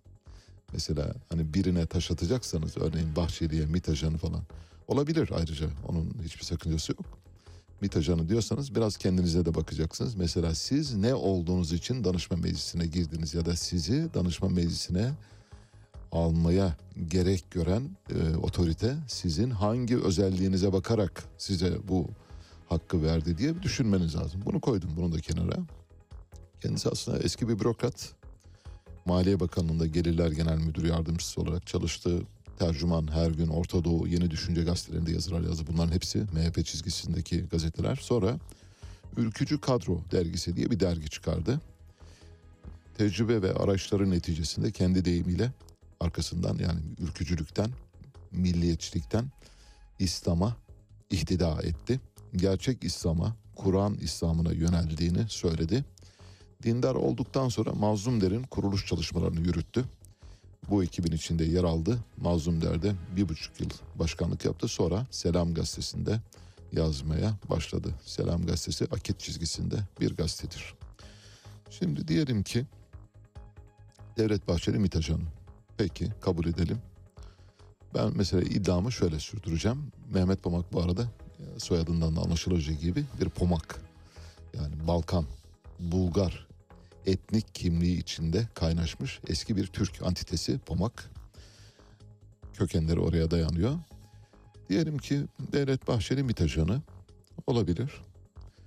Ama ben daha ileri bir iddia olarak söyleyeyim. O zaman söylüyorum. Hadi yani iddia olarak söylemiyorum. Bunun kanıtlayabilecek durumdayım. Zaten kanıtladım daha önce. Alparslan Türkeş de bence CIA ajanı. Hadi o zaman CIA ajanını mı tercih edersiniz yoksa MIT ajanını mı tercih edersiniz? Hani eğer bir tercih yapmanız gerekiyorsa Alparslan Türkeş 1946'da Türkiye Cumhuriyet Halk Partisi tek parti yönetiminde iken Türkiye'de Cumhuriyet Halk Partisi'ni bölmek üzere Amerika Birleşik Devletleri üzerinden Marshall yardımı ve benzeri adımlarla, ataklarla Truman doktrini çerçevesinde bölünmek isterken ilk Cumhuriyet Halk Partisi'ndeki bölünmeyi gerçekleştirmek üzere kurulan siyasi hareketin tetikçisidir Alparslan Türkeş. Amerika Birleşik Devletleri adına siyasi parti kurmuştur. Milliyetçi Hareket Partisi'nin o günüyle bugününü ayırarak söylüyorum. Alparslan Türkeş'in sağlığındaki Milliyetçi Hareket Partisi Amerikan güdümünde CIA kontrolünde kurulmuş bir anti-komünist yapılanmadır. Milliyetçi falan değildir. Kaldı ki milliyetçi olduğunu iddia eden burada Milliyetçi Hareket Partisi ve Ülkücü Kuruluşlar iddianamesini 946 sayfalık iddianameyi gün gün okuyarak yorumladım hatırlarsanız. 946 sayfalık iddianamede Milliyetçi Hareket Partisi'nin resmi gayri resmi yazışmalarında Alparslan Türkeş'in resmi gayri resmi konuşmalarında parti temsilcilerinin resmi gayri resmi yazışmalarında ülkücü kuruluşların birbirlerine yazdıkları resmi gayri resmi yazılarda ders notlarında ve öğretilerinde tek bir kelimeyle Milliyetçi Hareket Partisi'nin tek bir kelimeyle Atatürkçülük, Atatürk milliyetçiliği ve Atatürk kelimesi geçmiyor. Nasıl? Şimdi milliyetçi olduğunu iddia eden bir partinin ders notlarında, yazışmalarında gündelik, resmi gayri resmi bilgilendirmelerinde Atatürk'ten bir kez olsun bahsetmesi gerekmez mi? 946 sayfanın tamamını okudum. Bir kelime yok. Atatürk yok, Atatürk milliyetçiliği yok, Atatürkçülük yok. Peki Atatürk, Atatürkçülük, Atatürk milliyetçiliğinin olmadığı bir yerde milliyetçilik olabilir mi? Olamaz. Olamaz. Kaldı ki Milliyetçi Hareket Partisi'nin ülkücü kuruluşlar için hazırlanan ders notlarında Atatürk milliyetçiliği sapkınlık olarak nitelendiriliyor. Onu da anlattım. Dolayısıyla sonuca geliyorum. Çok uzatmayacağım. Eğer Devlet Bahçeli, Mehmet Pamak'ın iddia ettiği gibi bir MİT ajanıysa olabilir. O onun sorunu bizi ilgilendirmez. Ama Alparslan Türkeş'e bakması lazım. Alparslan Türkeş bir CIA ajanı. Net. Türkiye'yi bölmek üzere Rusya'daki Türk azınlıkları kışkırtmak, Sovyetler Birliği'ni bölmek üzere Amerika Birleşik Devletleri tarafından kurulmuş bir aparattır. Zaten süreç Osman Kavala'nın tutukluluğunun sürdürülmesi üzerine kurulmuş. Aynen. Bu tutukluluk devam etmesi için hukuka karşı verilen bir mücadele haline girmiş durumda. Merkez Bankası'nın son aylarda izlemiş olduğu para politikası doğrudan enflasyonda bu sıçramaya yol açtı. E, yani ve de, devamı da gelecek. Ülkeyi aslında öyle yönetiyorlar ki adeta koca bir survivor oyunu gibi. Bugün için önemli olan husus Türkiye'de bu sistemin değişmesidir. Bu sistem yani Cumhurbaşkanlığı hükümet sistemi evet. maalesef uygulama aşamasında kağıt üzerinde durduğu gibi durmadı. Ali Çağatay'la Seyir Hali hafta içi her sabah 7 ile 9 arasında Radyo Sputnik'te.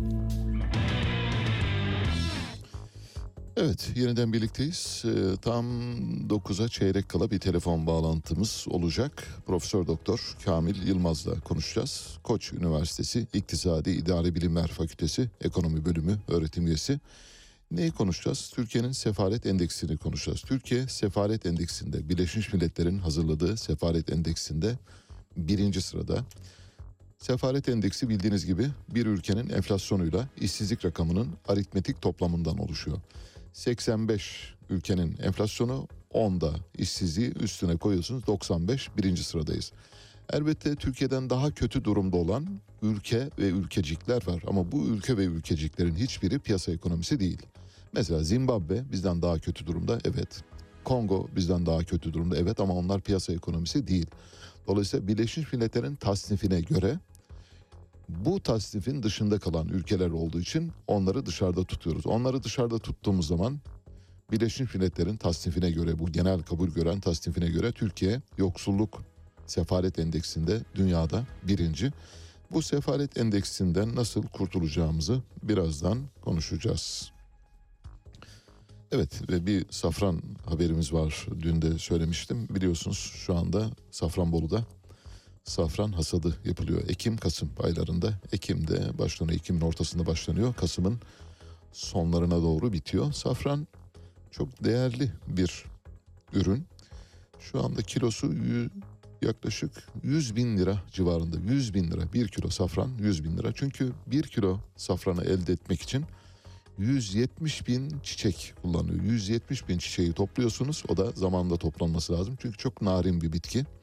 Örneğin e, yağmur gördüğü zaman topladığınız da olmuyor. Kuraklık varsa topladığınızda olmuyor. Hava çok güneşliyse topladığınızda olmuyor gibi birçok ayrıntısı var. Onlara girmiyorum ama çok pahalı bir ürün. 100 bin TL kilosu 170 bin çiçekten oluşuyor. Bir kilogramı. Karabük'ün Safranbolu ilçesinde yetiştiriliyor. Boya, yemek, kozmetik, ilaç, gıda sektörlerinde kullanılıyor. Ağustos'ta ekime başlanıyor. Ekim Kasım'da da mor renkli böyle hoş kokulu çiçekler açıyor.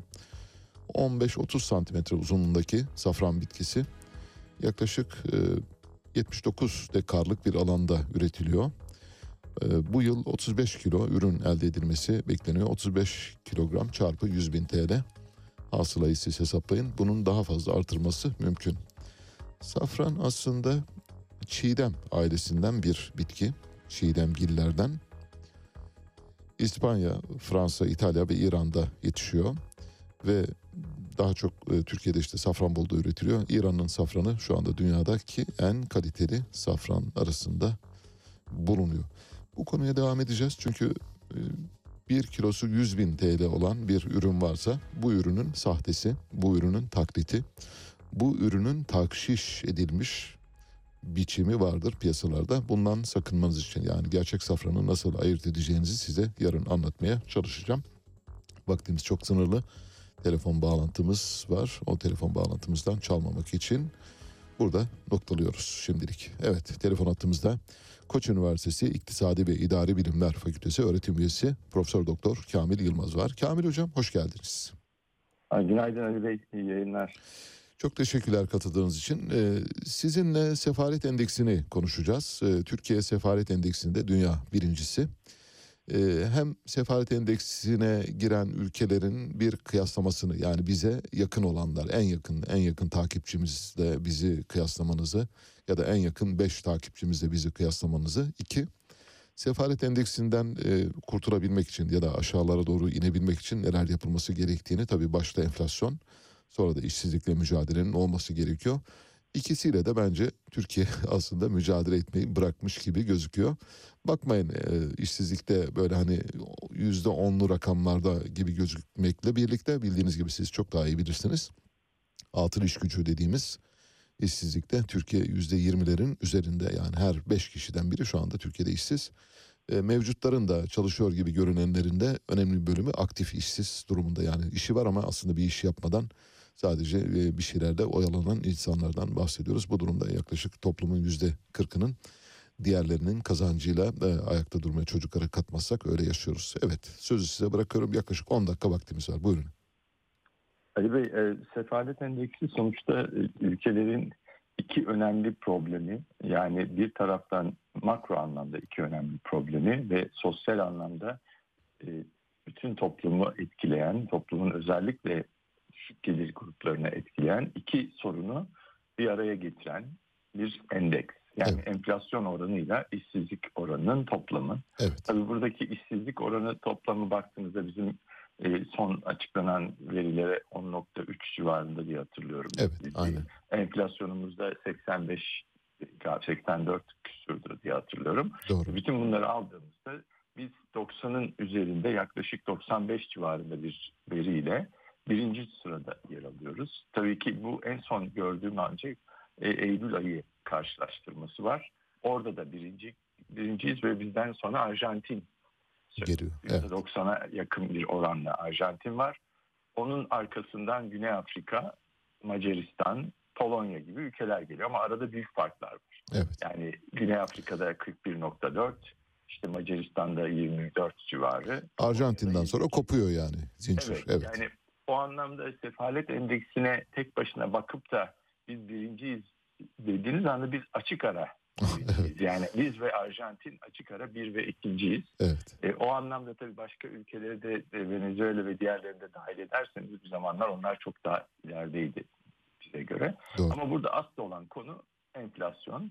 Enflasyonun da tabii ki resmi rakamları aldığımızda ne kadar e, gerçeği yansıttığı konusundaki tartışmaları hepimiz e, tekrarlamaktan biz yorulduk. O anlamda e, ama ne yazık ki TÜİK bu konuda herhangi bir şekilde e, doyurucu bir açıklamayla gelmiyor. Tam tersine verilerin bazılarını e, açıklamıyor. Nedir? Bölgesel verileri açıklıyordu. 26 e, bölge için enflasyon, aylık enflasyon rakamlarını açıklardı. Bu biz en azından ülkenin hangi bölgelerinde ne gibi değişiklik, enflasyon dinamiklerinde farklılık var onu görürdük. Bir de alt kırılımları da bu bölgeler için açıkladığı için bir anda diyelim Adana bölgesinde giysi de bir ayda enflasyon diğerlerine göre çok düşükse bu neden kaynaklanıyor? Buna bakabilirdik. Sorgulayabilirdik yani. Ama onun ötesinde bir de madde başında, madde bazında yapılan enflasyon verilerini açıklamakta vazgeçti. Bu da tabii ki nedir? Bizim en azından pazara gittiğimizde, markete, kasaba gittiğimizde gördüğümüz fiyat artışlarıyla birebir TÜİK'in verilerini karşılaştırmamıza imkan veriyordu. Bu karşılaştırmayı artık yapamıyoruz. Evet. Bu da tabii şeffaflığın kaybolduğu ortamda güvenilirlik de kaybolur. Şeffaflık olmadığı sürece güvenilirlik olmayacaktır. Aynı şekilde işsizlik rakamlarına baktığımızda Şubat'tan bu yana Mart'tan itibaren e, Şubat'ta açıkladı bunu. TÜİK ve orada artık işsizlik oranı, tarım dışı işsizlik oranı çeyreklik açıklıyor. Kayıt dışı oranı gibi verileri de sadece çeyreklik açıklıyor, aylık açıklamıyor. Onun için elimizdeki verilerin güvenilirliği konusunda soru işaretleri var. Tabii bir de öyle bir durum var. dolayı Evet. aslında bizim e, bu sefalet endeksi diye aslında çok dikkat çektiğimiz konu e, çok daha yüksek bir seviyedeyiz biz.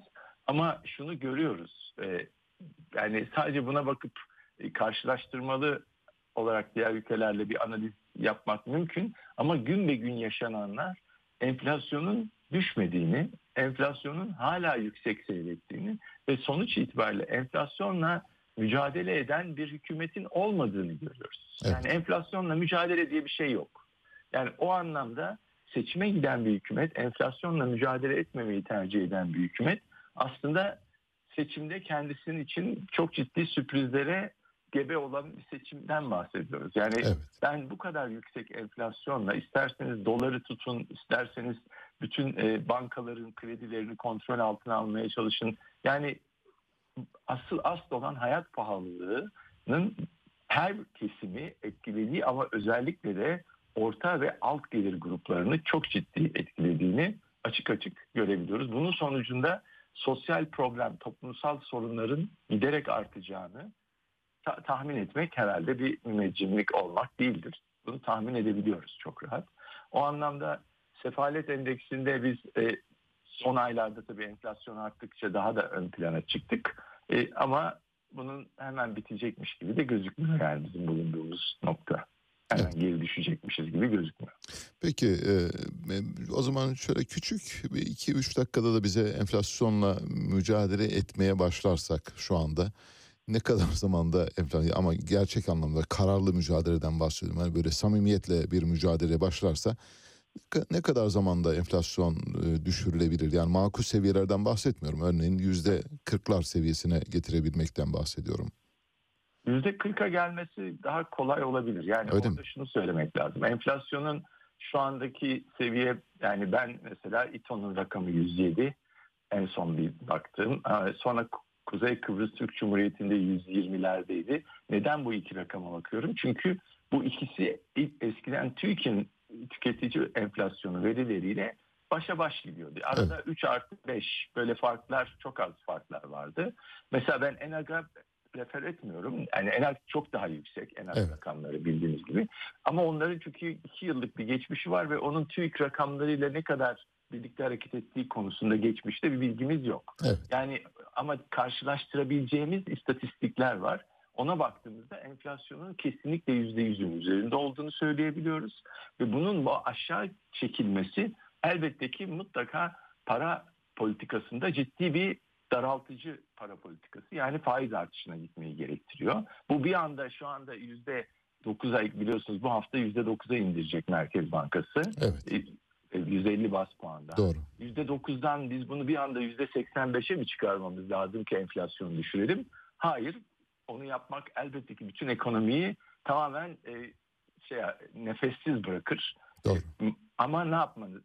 Yeni gelecek Merkez Bankası yönetimi kademeli olarak faizi arttırması gerekiyor ve bunu da işte küçük adımlarla bir bir adımlarla değil beşer, onar, on beşer adımlarla atması lazım.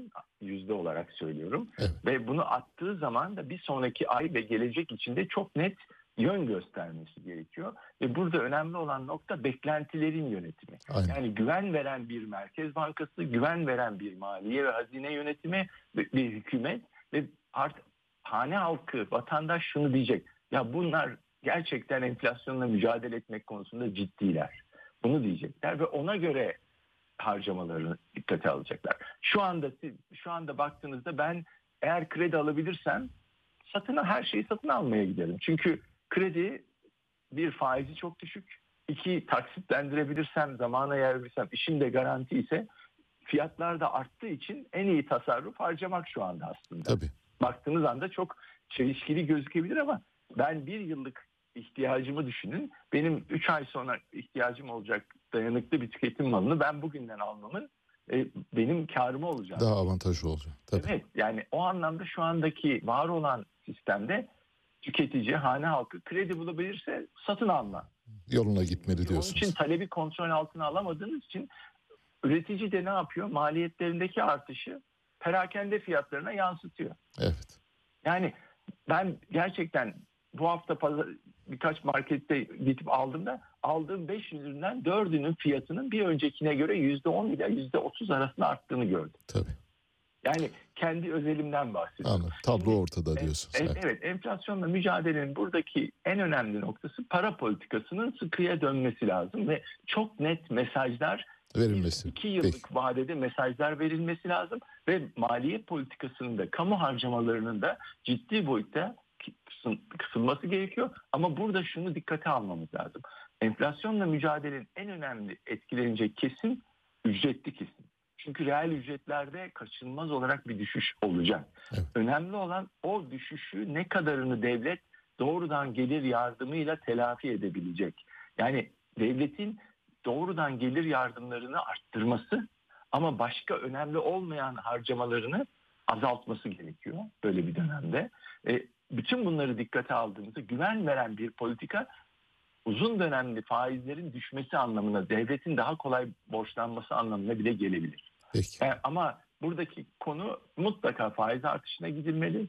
E, maliye politikasının daraltıcı etkisi yapılmalı ama bir diğer bu heterodoks politika denen yani diye konuşuluyor biliyorsunuz. Evet. İki anlamı var. Heterodoks e, iktisadi e, yaklaşımlar var. Post Keynesyenler gibi. Ama bir de heterodoks politika dediğimiz enflasyonu düşürmek için sadece ortodoks yöntemleri uygulamanın dışında yani sadece faiz artışının dışında bir ölçüde beklentileri yönetmeye yönelik olarak bir ücretlerin beklenen enflasyon düzeyinde arttırılması ya da altında arttırılması ama aynı şekilde de özel sektörün kendi içinde fiyat artışlarını kontrol edebilmesi. Yani bir otokontrol mekanizmasının devreye girebilmesi ve kamunun da aynı şekilde bir sözlü üçlü bir anlaşmaya gidebilmek. Bunu uygulayan ülkeler var İsrail gibi. Evet. Ama orada üç grup da çok güçlü. Yani sendikalar güçlü, özel sektör tek, ör, tek örgüt, sendika tek sendika ve devlet. Üçlü bir anlaşma var ve üç eşit e, üç eşitin anlaşması bir bağlayıcılık taşıyor. İkisinin de birbirine yaptırımı var. Hükümet harcamalarını arttırdığı zaman arkasından sendika diyor ki ben ücretlerimi dondurdum ya da çok düşük artmasına izin verdim. Ama sen harcama, verdiğin sözün dışında kamu harcamalarını arttırdığın, arttırdığın için enflasyon artmaya devam ediyor.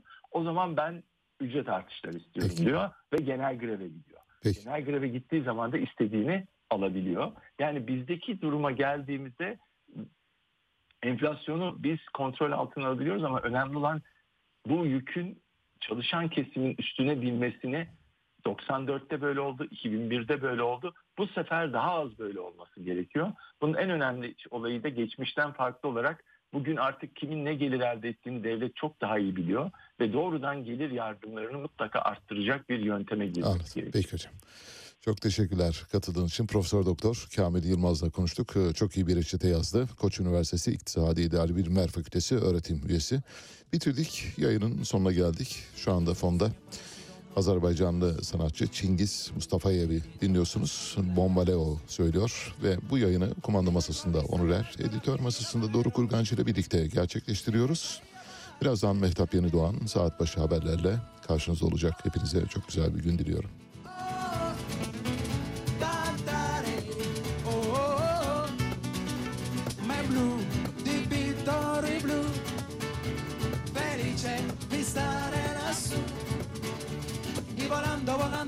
Si un poco toma algo más con calzón Y ni de carta y el mundo sale algo pase de mí. Una música busa tapada solo para mí. Volaré, oh, cantaré, oh, oh, oh. Me blu, di pittori blu Felice di stare lassù Penso può sognare para si non volverá más. Pintaba las manos la cara azul. Y me improvisa el viento la pila manero. Y me echa a bajar al el ser